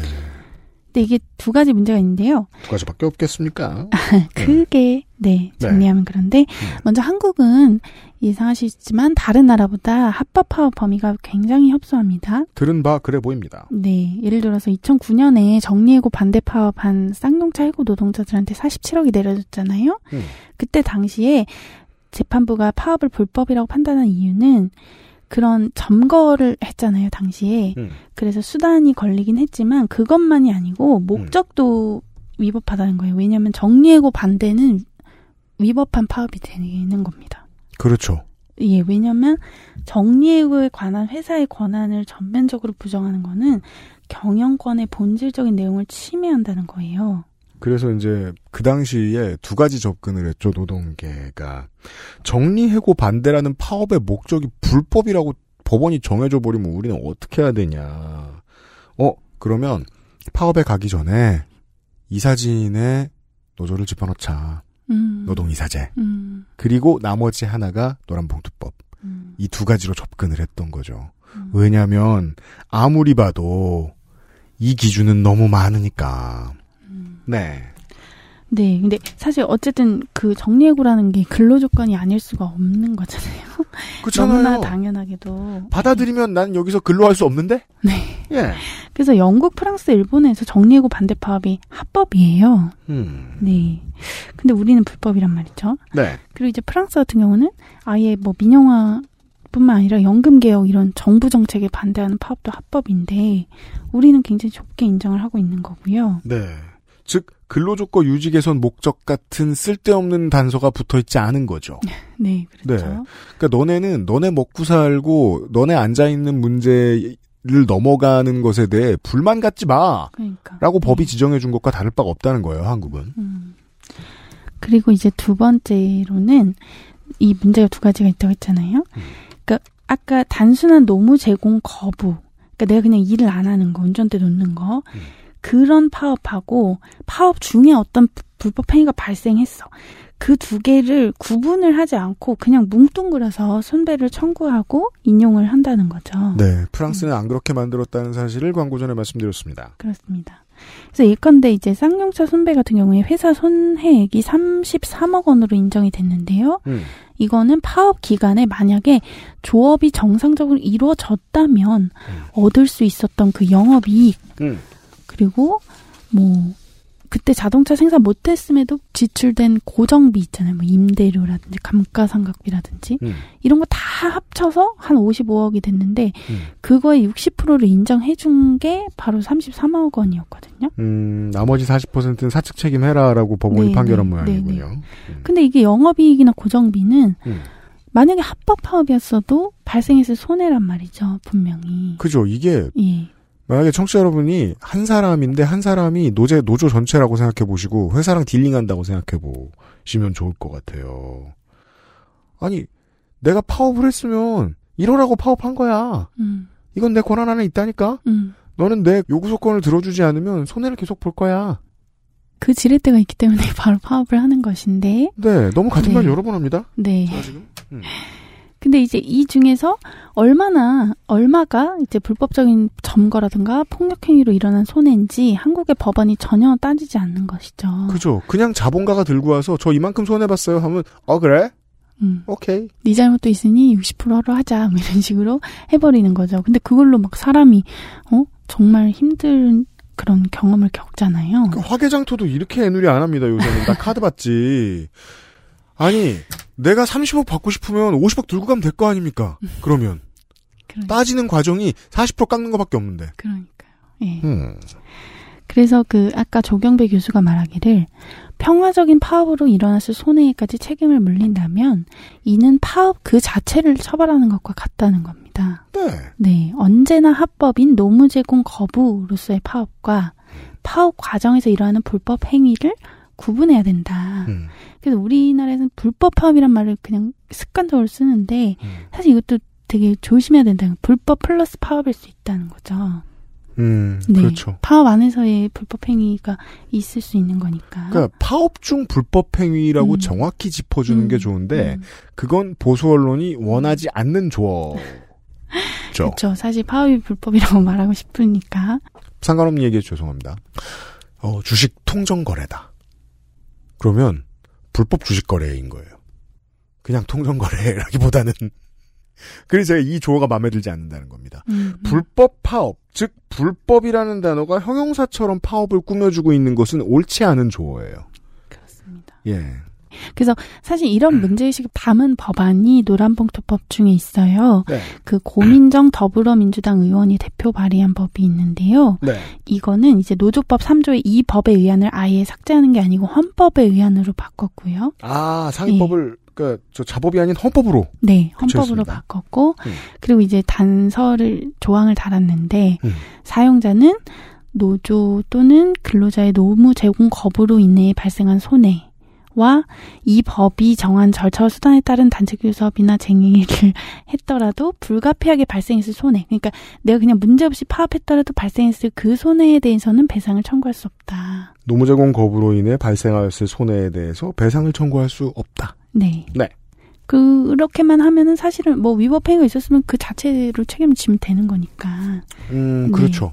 그, 그러면서 여지를 좀 열어준 거죠. 네. 예. 우리가 뭐 내일도 이제 뭐 손희상 선생하고 이런 반발짝 나가는 정치의 노력에 대한 말씀을 드릴 텐데, 음. 어, 프랑스처럼에 비하면 한참 모자라요. 왜냐면 프랑스는, 어, 사용자가 가서 굽신굽신하고 땀을 뻘뻘 흘리면서 저희가 진짜로는 이런 손해를 받는데요. 라고 찌질하게 어마어마하게 들이부어도 인정받을까 말까. 근데 한국에서 그렇게 들이민다고 생각해보자. 기업이 들고만 오면 60%는 오케이 해주던 재판관들이 과연 열심히 그걸 증명받으려고 들까? 사람도 인프라인데 인프라를 믿을 수 없는 거죠. 그러면 이 정도 단서 조항 다는 것만 해도 지금보단 훨씬 발전하게 되긴 네, 합니다. 한 걸음에 진전할 수 있죠. 물론 뭐 입증 책임도 그렇게 노력을 해야겠지만요. 자, 노조법 3조의 해석이 중요한 이유에 대한 네. 설명을 드렸습니다. 그런데 보통 이제 뉴스들을 보고 있으면은 아, 특히나 요즘 네. 비정규 노조들의 경우에 이제 이런 관련 집회들을 많이 합니다. 노조법 3조 개정 촉구 집회가 아니라 노조법 2, 3조 개정 촉- 촉구 농성을 합니다. 그렇습니다. 2조도 뭐가 문제가 있다는 겁니다. 그렇습니다. 노조법 2조 이야기도 중요합니다. 네. 그래서 노조법 2, 3조 개정 운동 본부가 아예 꾸려졌는데 그렇대요. 네, 민주노총, 참여연대 등 90여 개 노동시민 단체가 참여한 건데요. 음. 그 2조는 뭐냐. 그러니까 어떤 법이든 1조는 뭐 이 법은 뭐뭐를 위한 법이다. introduction. 예, 인트로가 있고 음. 2조는 이 법에서 땡땡땡이란 뭐뭐를 말한다. 이렇게 그렇죠. 정의가 있잖아요. 음, 너는 갑이고 너는 을이며 뭐 이런 거. 맞아요. 네. 네, 노조법 2조가 바로 이 정의 에 관련된 그런 조항인데요. 네. 언제나 이제 법이 정치적인 쟁점 이슈가 돼서 중요한 문제가 고쳐질 때는 2조에 칼질이 들어갑니다. 음. 종종. 네. 네. 그럼 이게 노란봉투법이란 무슨 상관이냐? 음. 일단 노조법 2조에서 여러 가지를 정의를 하는데 노동쟁의라는 것도 정의를 하고 있어요. 네. 네, 노동쟁의라 함은 노동조합과 사용자 간의 임금, 근로시간, 복지, 해고, 기타 대우 등 근로조건의 결정에 관한 주장의 불일치로 인해 발생한 분쟁 상태다. 그러니까 노동쟁의가 뭐다. 이렇게 정하고 있는데요. 네. 근데 아까 우리가 정리해고 반대파업이 불법이라 그랬잖아요. 정리해고 반대법은 불법이라고 어떤 재판관이 얘기했어요. 그렇습니다. 음. 근데 이거는 말이 안 된다. 그래서 이 여기에 들어있는 해고에 경영상 이유에 의한 정리해고도 포함이 된다. 이런 식으로 이제 개정을 하는 거죠. 음. 혹은 뭐 노사 간뭐 집단적 관계에 대한 뭐 그런 것도 분쟁 목적에 포함이 된다 이런 식으로 개정을 하는 거죠. 그러면 이제 민영화라든가 뭐 여러 가지가 들어가는 거죠. 그래서 이제 하- 음. 합법 파업이 되려면 여러 가지를 만족해야 되는데 그 중에 목적을 좀 넓혀주는 자, 그런 네, 네. 내용이 하나가 있습니다. 다시 한번 음미해 보겠습니다. 한국의 국법이 정의한 노동쟁입니다. 노동쟁이라 함은 노동조합과 사용자 간의 임금, 근로시간, 복지, 해고, 기타 대우 등 근로조건 결정에 관한 주장의 불일치로 인해 발생한 분쟁 상태라고 되어 있습니다. 예, 어쨌든 이 해고의 의미에 정리구가 들어간다는 것을 명확히 하는 것이죠. 네. 근데 이렇게 네거티브로 가면 어 이번에 사회 문제가 이 이슈가 됐어. 이거는 문제가 있어. 그 이제 쌍 쌍차 투쟁이야. 아 이것까지 불법 파업이라고 하면 안 되지. 음. 정리해고 넣어주자. 음. 그런 식으로 하나 하나 넣게 되거든요. 네, 네. 네. 점점 백화점식이 되긴 할 겁니다. 예. 네. 그래서 뭐 여러 개가 될 수, 여러 개가 실제로 올라와 있습니다. 음. 일단은 그게 하나 있고요. 근데 이제 사실은 노조법 2조 얘기하는 것 중에 더 중요한 거는 네. 이겁니다. 그러니까 노조법이 결국 누구한테 적용되느냐. 그러니까 그- 근로자란 누구다, 사용자란 누구다. 여기서 이렇게 정하거든요. 이게 중요합니다. 네. 근데 여기서 근로자의 노무 제공자라고 해서 그 우리가 특수고용직이나 프리랜서, 플랫폼 노동자 이런 사람들을 포함하자는 거예요. 그리고 나아가서는 구직자, 실업자, 뭐 혹은 뭐 그냥 노조 가입한 사람 이렇게까지 이제 포함하자. 그러니까 넓히자고 하는 거죠. 네. 실제로 한 근 15년, 20년째 논의를 하던 이야기입니다. 네. 네. 혹은 뭐 아까 고민정 의원안 이 그 노조법 2, 3조 개정 운동본부 안인데요. 네. 이 안은 아예 노조에 가입했으면 일단 근로자로 추정하자. 이제 이런 내용까지 있습니다. 그렇죠. 굉장히 강력한 내용이에요. 예를 들면 정말 순수한 영세 자영업자가 노조를 만들어서 음. 가- 만들었으면 이제 근- 노조법상 근로자가 되는 거죠. 그야말로. 그렇습니다. 왜냐하면 이게 이제 모든 문제점을 발생시키는 겁니다. 그게 뭐 이렇게 중요하다고 생각하는 거야? 라고 들으면서 생각하시는 몇몇 청취자 여러분들은 거기에 해당되어 계실 것입니다. 상당수 청취자 여러분들이 특수고용 노동자, 1인 자영업자, 혹은 어, 직원 한두 명 둔 소상공인이실 테고 근로자에 대해서 이것도 이제 다 얘기하죠. 오늘 아니면 또 언제 얘기하겠습니까? 이 2조가 지금 이런 식으로 얘기를 합니다. 이건 제가 개정안을 보고 있네. 원안이 뭐였지? 네. 그- 지, 지금 현행이요? 네. 네, 현행 그 노조법상 근로자 규정은 직업의 종류를 불문하고 임금, 급료, 기타 이에 준하는 수입에 의하여 생활하는 자라고 되어 있습니다. 그렇습니다. 근데 이제 직업의 종류를 불문하고 이러면 넓은 것 같잖아요. 임금, 급료, 기타 이에 준하는 수입에 의하여 생활하는 자 라고까지만 정의를 했어요. 근데 이게 쟁의가 불거져서 법원으로 가죠? 음. 그러면, 어? 당신은 직고용 아니고 자영업자니까 안 돼. 어? 당신은 단기 계약이니까 안 돼. 음. 하는 방식으로 축소돼요, 범위가. 네, 그래서 사실은 그 재능 교육의 학습지 교사들이 야, 이런 벌써 언제적 그 20년 됐어요. 그거. 예. 예, 예. 이런 노조법상의 근로자로 인정받기까지 15년이 걸렸다고 하죠. 맞아요. 근데 이제 이렇게 하자는 거에 대해서 두 가지 의견이 있습니다. 그러니까 하나는 어쨌든 고용 형태가 지금 다양해지고 있으니까. 근데 이, 이 사람들이 이제 노조 만들고 활동하기가 여전히 어렵지 않냐. 그러니까 노조 설립 필증 뭐, 뭐 받는데 한 1년씩 걸리고 막 이런다는 거예요. 여전히. 음. 그러니까 이거를 좀 명확히 해서 그 새로운 노동 형태에 있는 사람들을 좀 노조 활동을 자유롭게 할 수 있게 하자. 이제 이런 의견이 있고요. 구석에 몰리니까 정치적 목소리를 빨리 낼 수 있게 좀 하자. 음, 음, 네. 유튜브 편집자 유니온. 음. 빨리 필요할 거 아니에요? 네네. 그, 네. 그거를 그냥 넣을 수 있게 하자는 거죠. 근데 네. 다른 의견도 있습니다. 왜냐면 아까 읽어드린 그 규정이라는 것은 음. 사실은 지금도 굉장히 넓은 편입니다. 말씀하신 것처럼. 네.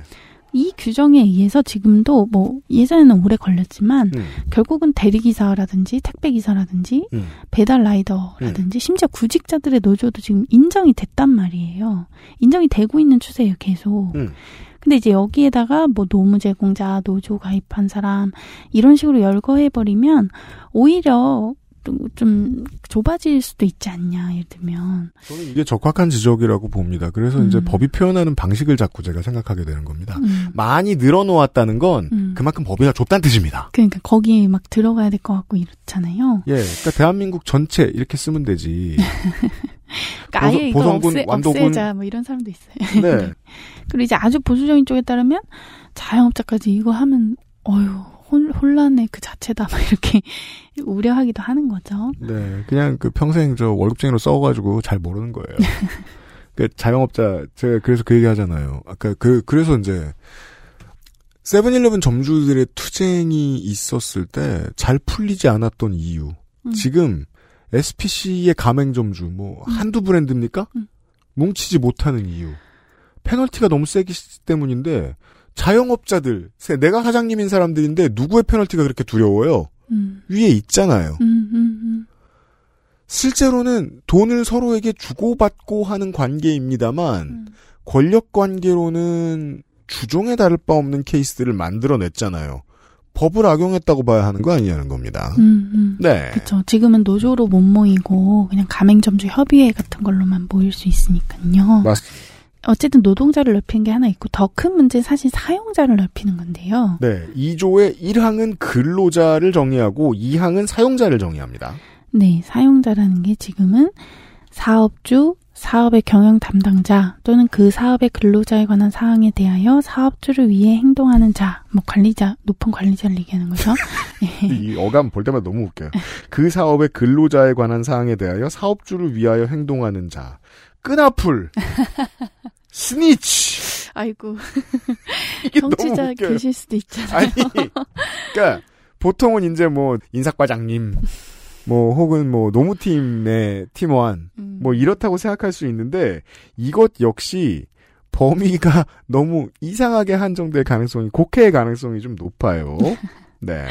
네, 근데 지금 이렇게 돼 있는데 여기에다가 해당 근로자의 근로 조건이나 노조 활동에 대해서 실질적인 지배력이 있는 자를 사용자로 추가를 하자는 거예요. 그렇습니다. 그러니까 이 얘기는 사실 우리가 원하청 관계 얘기할 때 그 원청, 음. 대기업 원청을 넣자는 거예요. 왜냐면 그 사람들이 실질적 지배력이 있으니까. 삼성전자 서비스 센터의 테크니션이 과로로 돌아가시거나 큰 상해를 입는다면 삼성전자 서비스 사장 말고 삼성전자 사장 혹은 삼성그룹 회장 나오라 그래. 음, 예. 그러니까 요거죠. 실질적 지배력이 있으면 네. 그래서 뭐 예를 들면 대우조선 하청 노동자도 이제 음. 뭐 결국 원청이 하청한테 얼마나 돈을 주는지에 달려 있지 않습니까? 당연합니다. 그걸 넘어설 수는 없으니까요. 네. 그래서 애초에 사실 하청 노동자들이 원청하고 교섭을 할 수 있었다면 음. 그렇게 어, 어떤 어, 스스로 감옥에 갇히고 그렇게까지 가지 않을 수 있지 않았겠느냐 이런 얘기인 거죠.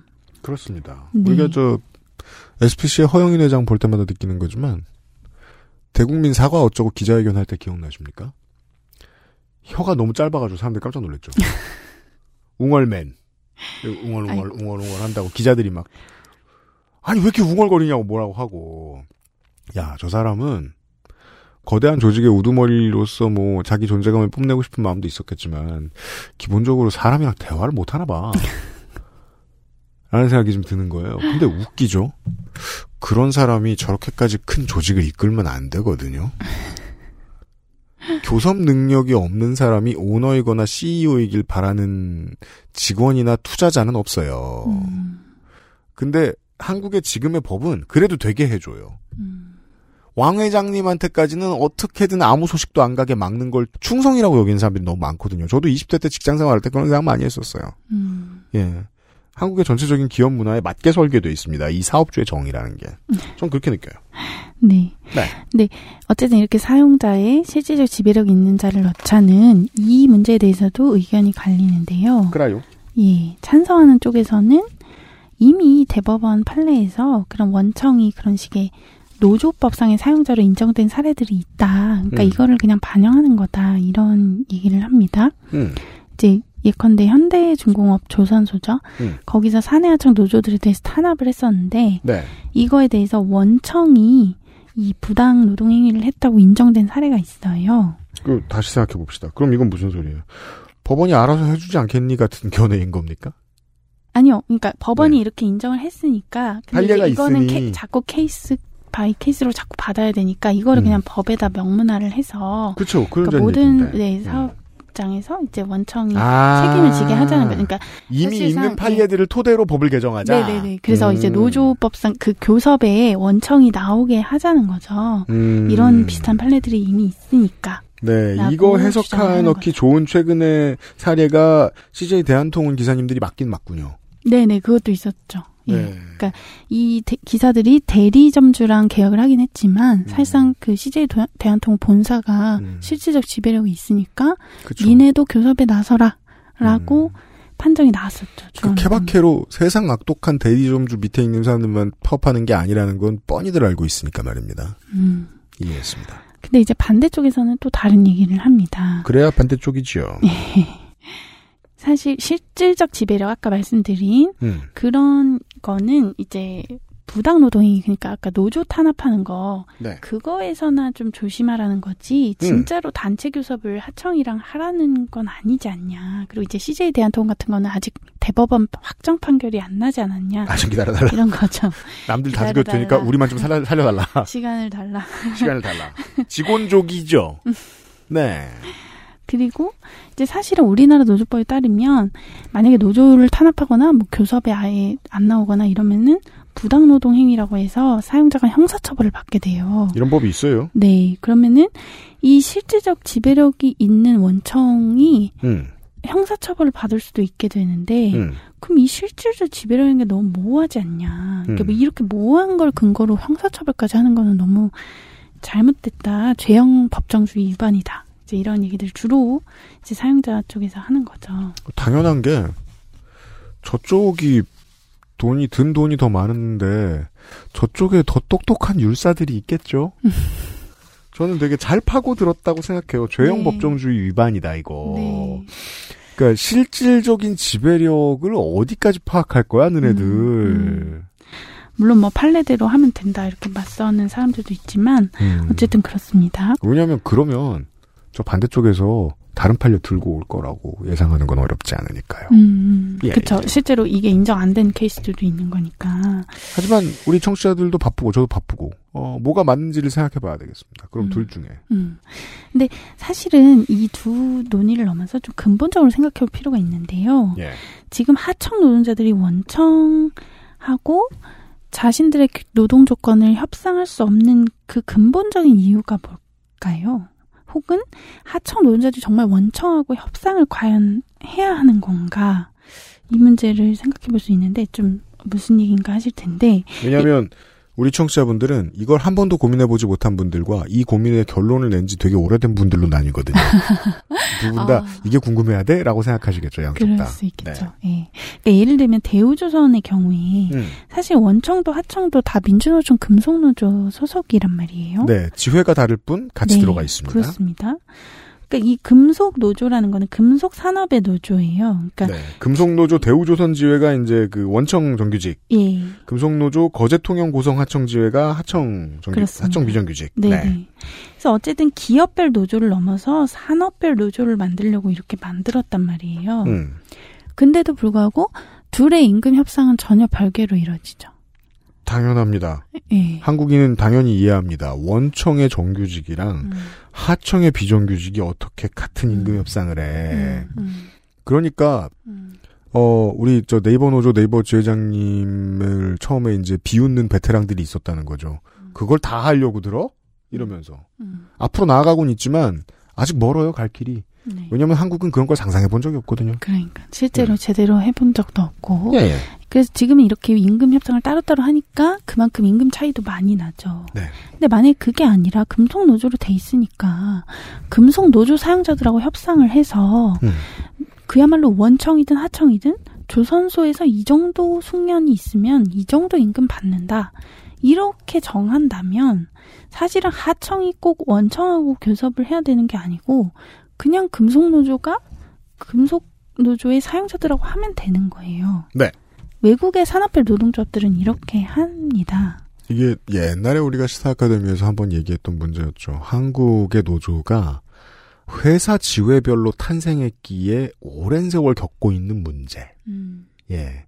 결국 아무리 저항하고 연대하려고 해도 지회별 노조는 지회별 노조의 이윤 앞에 기울어질 수밖에 없는 시스템을 갖고 있다. 음. 특히 원청 노조가 그렇죠. 지금 음. 당장 원하청 공동 교섭이라는 게 말은 이렇게 하지만 실제로 작동하고 있지 않잖아요. 당연합니다. 그럼 이런 상황에서 노조법 상의 사용자의 원청을 넣는다고 음. 이런 게 작동할 것인가. 사실 이런 게 문제가 되는 거죠.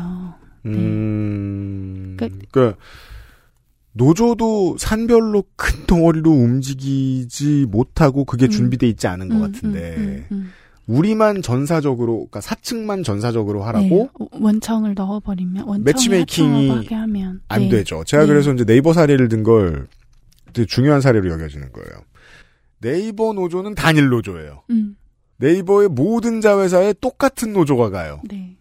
물론 거기 가는 곳마다 메신저는 다르죠. 모든 협상에 다 같은 지회장이 참여할 수는 없으니까. 음. 그래서 지회장이 사람을 보낼 때도 있지만 음, 메시지는 동일한 메시지를 내보냅니다. 음, 약간만 바뀐 그 회사에 맞춰서. 음. 그래서 웃긴 상황이 발생하는 거예요. 같은 노조가 수십 개의 회사를 만납니다. 음, 체급이 안 맞으면 오는 문제점들은 생깁니다. 음. 그러니까 사실 뭐 그런 것들은 이제 노조가 또 의지가 있으니까 그렇게 하면 되는 건데. 유일한 반대 사례가 네이버 노조인 거예요. 네. 근데 대부분은 또 의지가 노사가 공이 또 없는 경우도 많기 때문에. 그러네요. 네, 네. 이런 상황에서 이제 원청만 넣어서 해결이 될 것이냐라는 거죠. 게다가 이제 우리의 모든 노조법의 질서는 사실상 지금의 기업별 교섭 을 전제로 하고 있기 때문에. 맞아요. 네. 그러면 예를 들어서 어 사용자의 원청이 들어가서 원청이랑 하청 노동자들이 교섭을 할 수 있는데 그러면은 우리 노조법은 과반수 노조가 그 교섭의 권한을 거의 독점적으로 갖게 돼 있단 말이에요. 맞습니다. 그럼 이걸 어떻게 할까? 예를 들면 하청이 수가 많으면 전사적으로 들어가면 과반수 노조는 누가 되지? 네, 막 그런 것부터 해서 그리고 게다가 이제 그러면 여기 교섭에 안 나오면 이, 이 원청을 그럼 형사처벌을 할 거냐 뭐 이런 것부터 해서 뭔가 맞아요. 그야말로 우리 노사 관계가 다 걸려 있는 거예요. 맞아요. 그래서 네. 지금 지적해 주신 대로 그렇게 하는 게 좀 더 합리적이다라고 해서 노도사도 풀어헤치고 큰 체급으로 같이 맞붙으려고 했는데 만약에 노조가 민주적이고 수평적인 문화가 이루어지지 않는 상태에서 이 상황을 맞닥뜨리면 노조가 와해되는 경우도 많을 거예요. 예, 여러 가지 뭐 혼란이 발생할 수 있다고 내부에서 정치 싸움이 일어날 수도 거죠. 있고요. 네, 네, 네. 네. 그래서 전문가들 중에는 원하청 문제라는 게 원청을 사용자에 넣어서 풀기보다는 기업별 교섭을 넘어서 우리가 어쨌든 오랫동안 해오려고 했던 음. 그 산업별 교섭이라는 것을 좀 실현하는 방향으로 네. 예, 어떻게 보면 네이버 노조 같은 그런 거를 해가는 방향으로 좀 나아가야 하는 게 더 전공법 아니냐. 이제 이런 얘기도 하는 거죠. 법을 개정해서 될 문제라기보다는 현장의 관행이라든지, 음. 예, 그런 것부터가 바뀌어야 되는 거 아니냐. 저는 여기서부터가 되게 저의 삼인주의적 상상력을 이끌어냅니다. 동일노동 동일임금은 네. 갖다 붙이기도 참 좋은데 상상해 보면 별하별 케이스가 다 나오거든요. 예를 들어 이제 그 남부권역의 뭐 조선업계 전체다. 근데 동일노동 동일임금이래. 문자 그대로만 받아들였을 때는 왠지 모든 어떤 파트에 있는 사람이 다 똑같은 월급 받아야 되는 그런 걸 것 같잖아요. 음, 음. 아니요? 조선업은 인센티브가 얼마나 큰데요? 음. 수주 세게 한 데는 더 많이 받는 거지. 기량이 또 네. 그것도 있죠. 이제 연차도 연공도 들어갈 거고 음. 실력을 얼마나 인정받는지도 당연히 들어가겠죠. 쭉 펼쳐놓고 나를 더 나아가 우리 직군 전체를 평가받는 일을 음.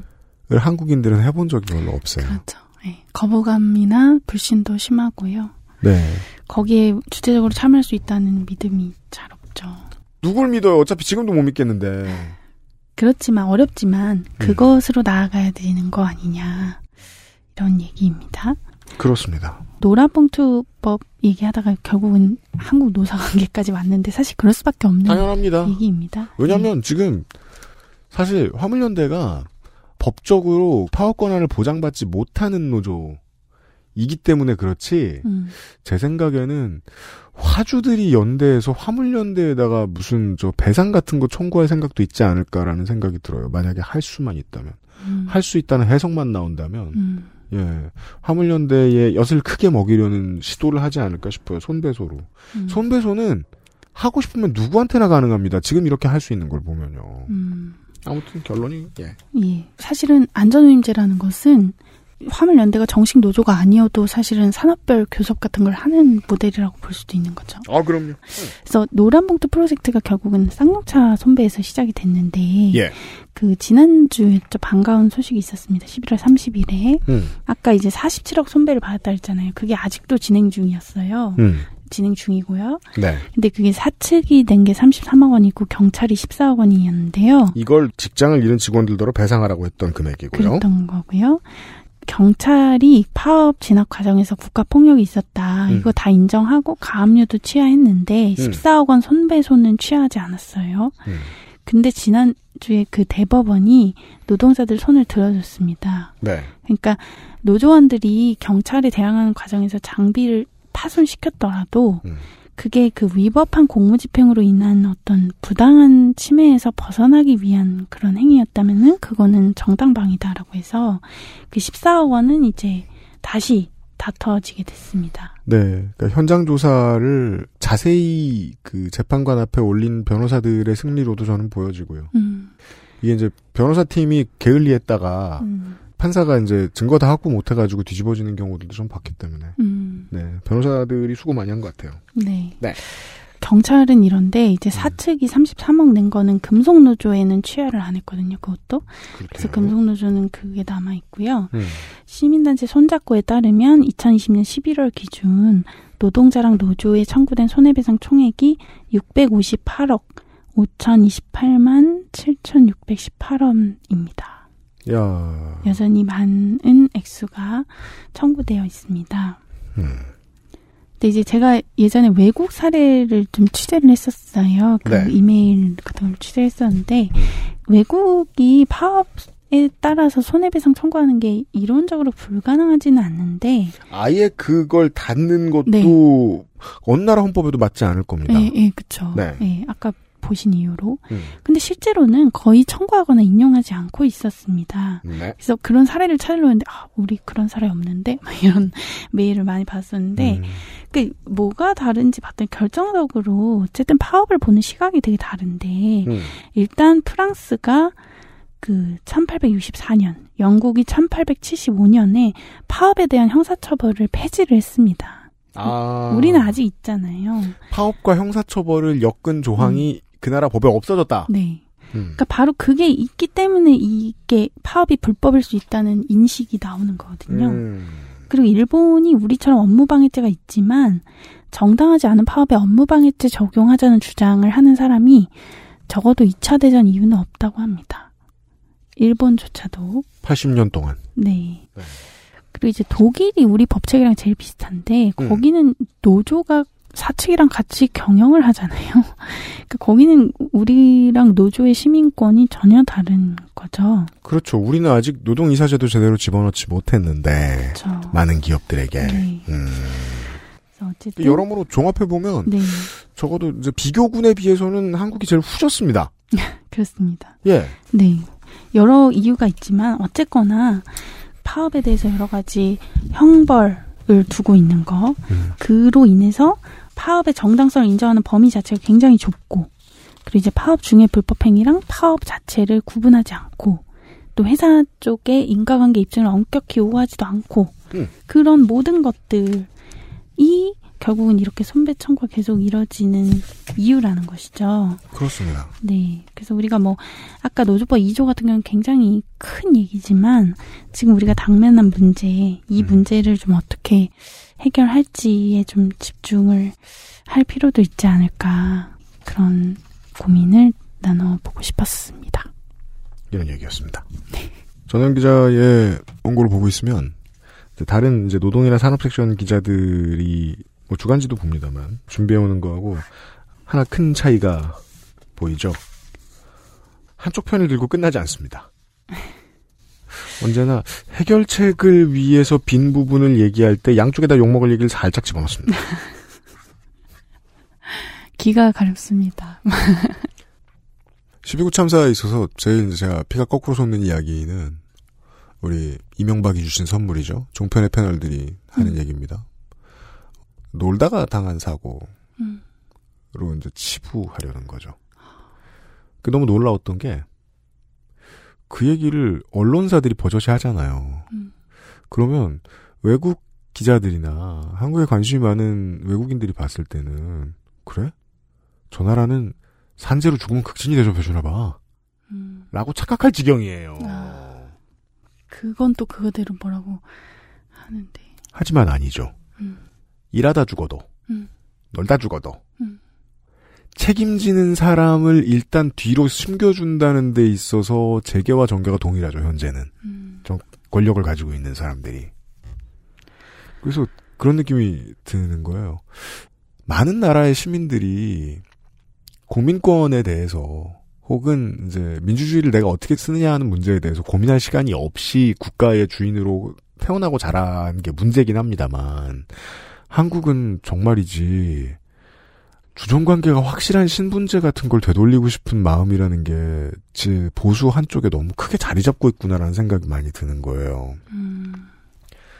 이제 힘없어서 직장을 잃거나 죽게 된 사람들이 그렇게 되도록 내버려 두는 걸 정의라고 믿는 사람들이 좀 많다 할까요? 음. 많은 시사평론가들이나 뭐 이제 뭐 진보 정치하는 사람들이 지금 많이 실망했죠. 이번에 이번 주에 윤석열 대통령 지지율 오른 걸 가지고 일부 언론의 해석을 보고 그냥 믿어버립니다. 화물연대 파업에 대한 무자비한 탄압 때문에 올라간 것일 것이다. 아닙니다. 제가 궁금해가지고 지난 20년 동안의 수치를 다 찾아봤습니다. 16강 올라가면 지지율 올라갑니다. 다다음 주 뭐 다다다음 주를 보시면 알겠죠. 음. 제가 봤을 땐 그랬습니다. 음. 저도 이제 제 눈에 물대는 사람이니까 모두가 그렇듯이 방송하는 사람들이 저도 그렇게 믿고 싶어 하는 거예요. 그 어느 때보다 한국의 시민들은 우리나라 사회가 자본에 너무 느슨하고 수직적 질서에 너무 느슨한 게 불편하고 짜증나는 거 아닐까? 그러니까 170석이나 받아 해먹은 거대 야당이 이 법을 드디어 하겠다고 위로 올릴 만큼의 냄새를 맡은 거 아닐까? 음. 세상이 여론이 변하고 있다는 걸 드디어 느낀 거 아닐까? 라는 생각이 들었어요. 그랬으면 좋겠어요. 예. 왜냐면, 이 문제를 지금 십몇 년째 보고 있는데, 그 어느 때보다도 많은 사람들에게 이슈가 되고 있기 때문입니다. 네, 맞아요. 예를 들어 예전에 열에 아홉 명이 이거를 공감하지 않았다면, 지금은 열에 서너 명은, 어, 내가 만약에 태업이나 파업을 했는데 사장님이 나한테 손배소 후려치면 어떡하지라고 상상해 보진 않았을까? 음. 그랬으면 이번에 또 실패할 수도 있겠죠. 여론이 중요하니까 법 처리는. 대신 다음번에 확률이 높아지지 않을까. 음. 라는 생각이 들었습니다. 그렇습니다. 이 문제로 자살하신 분들도 굉장히 많았다는 거를 또 기억하게 되네요. 근데 한국 사회 지금까지 기억 안 해줬잖아요. 맞아요. 네. 앞으로도 기억할 필요 없으려면은 이 법이 조속히 통과되면 좋습니다. 네, 그랬으면 네. 좋겠네요. 네. 물론 테크니컬한 문제도 있습니다. 개 중에 제일 똑똑한 사람이 쓴 대표 발의안이 더 통과됐으면 좋겠습니다. 네, 잘 논의해 주시길 업무 개시 명령을 드립니다. 네. 그렇습니다. 전혜연 기자의 업무, 올해 업무를 어, XSFM에서는 여기서 종료합니다. 내년에 다시 만나 뵙도록 하겠습니다. 아, 그리고 이 문제에 대한 자세한 설명은 어, 최신호에는 시사인 주하은 기자의 이번 주 오죠? 네네. 네, 기사를 확인하시면 됩니다. 네. 네. 아이고, 감사합니다. 뭐 몇 분나 더 팔리겠습니까? 오, 이미 보실 분들은 다. 보셨을 텐데. 네. 전혜원 드렸습니다. 전혜원 기자 수고하셨습니다. 예, 들어주셔서 감사합니다. XSFM입니다. 네, 진경호 팀장입니다. 저희 엄마요? 진짜 경자 옥자요. 충성 경장 진경옥 세상의 모든 경옥을 위해 120시간 진하게 다렸습니다. 활력 있는 사람들의 이름 진경옥 평산네이처. 포장만 뜯으면 과일 그 이상의 맛. 오감 만족 과일 스낵 푸르넥. 어제 녹음을 하고 전혜원 기자랑 농축산인하고 이렇게 넷이 술을 먹었어요. 네. 농축산인이 그 얘기를 해주더라고요. 지난번 전혜원 디를 듣고 음. 화물연대 파업 문제에 대해서 아, 이렇게 자세히 설명해준 방송이 없다. 그렇죠. 그렇죠. 네. 제가 다 둘러봐도 듣는 매체 중에 저희가 제일 디테일했습니다. 그렇습니다. 피가 되고 살이 됩니다. 노란봉투법, 합법 파업 보장법에 대해서도 마찬가지입니다. 음. 최대한 많이 소개해드렸고 듣는 매체에서 이 정도 혹은 TV 매체에서도 이 정도 확인하실 수 없을 거라고 생각합니다. 그래서 전현들 시간의 특징인데 네. 음, 그래서 어떤 분들에게는 좀 취향이 안 맞을 수 있는 특징인데 음. 그래서 이 새끼들 나빠라는 얘기를 하지 않잖아요. 진짜로 원하는 건 해결돼서 더 많은 사람이 이득을 보거나 더 많은 사람이 피해를 덜 보는 방법이 무엇일까에 대해 고민합니다. 그렇죠. 근데 실제 이제 저희 같은 미디어를 듣는 사람들은 또 그런 걸 원하시는 분들이 많이 있으니까. 그렇죠. 그래서 이 새끼들 나빠를 원하시는 분들이 많이 있는데 그런 말을 하지 않고 많은 얘기를 하는 게 전현들 시간의 특징이죠. 그거 잘해주시는 매체들은 또 따로 있으니까 맞습니다. 그런 적이 없습니다. 공부 많이 하는 시간이었습니다. 전혜원들은 내년에 다시 만나뵙도록 하고 내일 이 시간 그리고 금요일 토요일 내내 손희상 선생과 함께 시간을 가지도록 하겠습니다. 조금 빡쳤어요. 손희상이? 음. 아 그렇죠. 손희상이 화를 막 냅니다. 네. 손희상 화 못 내거든요. 내일과 내일 모레 기대해 주십시오. 윤세윤 에디터와 함께 돌아오겠습니다. 그것은 알기 싫다. 482의 목요일 순서였어요. 안녕히 계세요. XSFM입니다. I D W K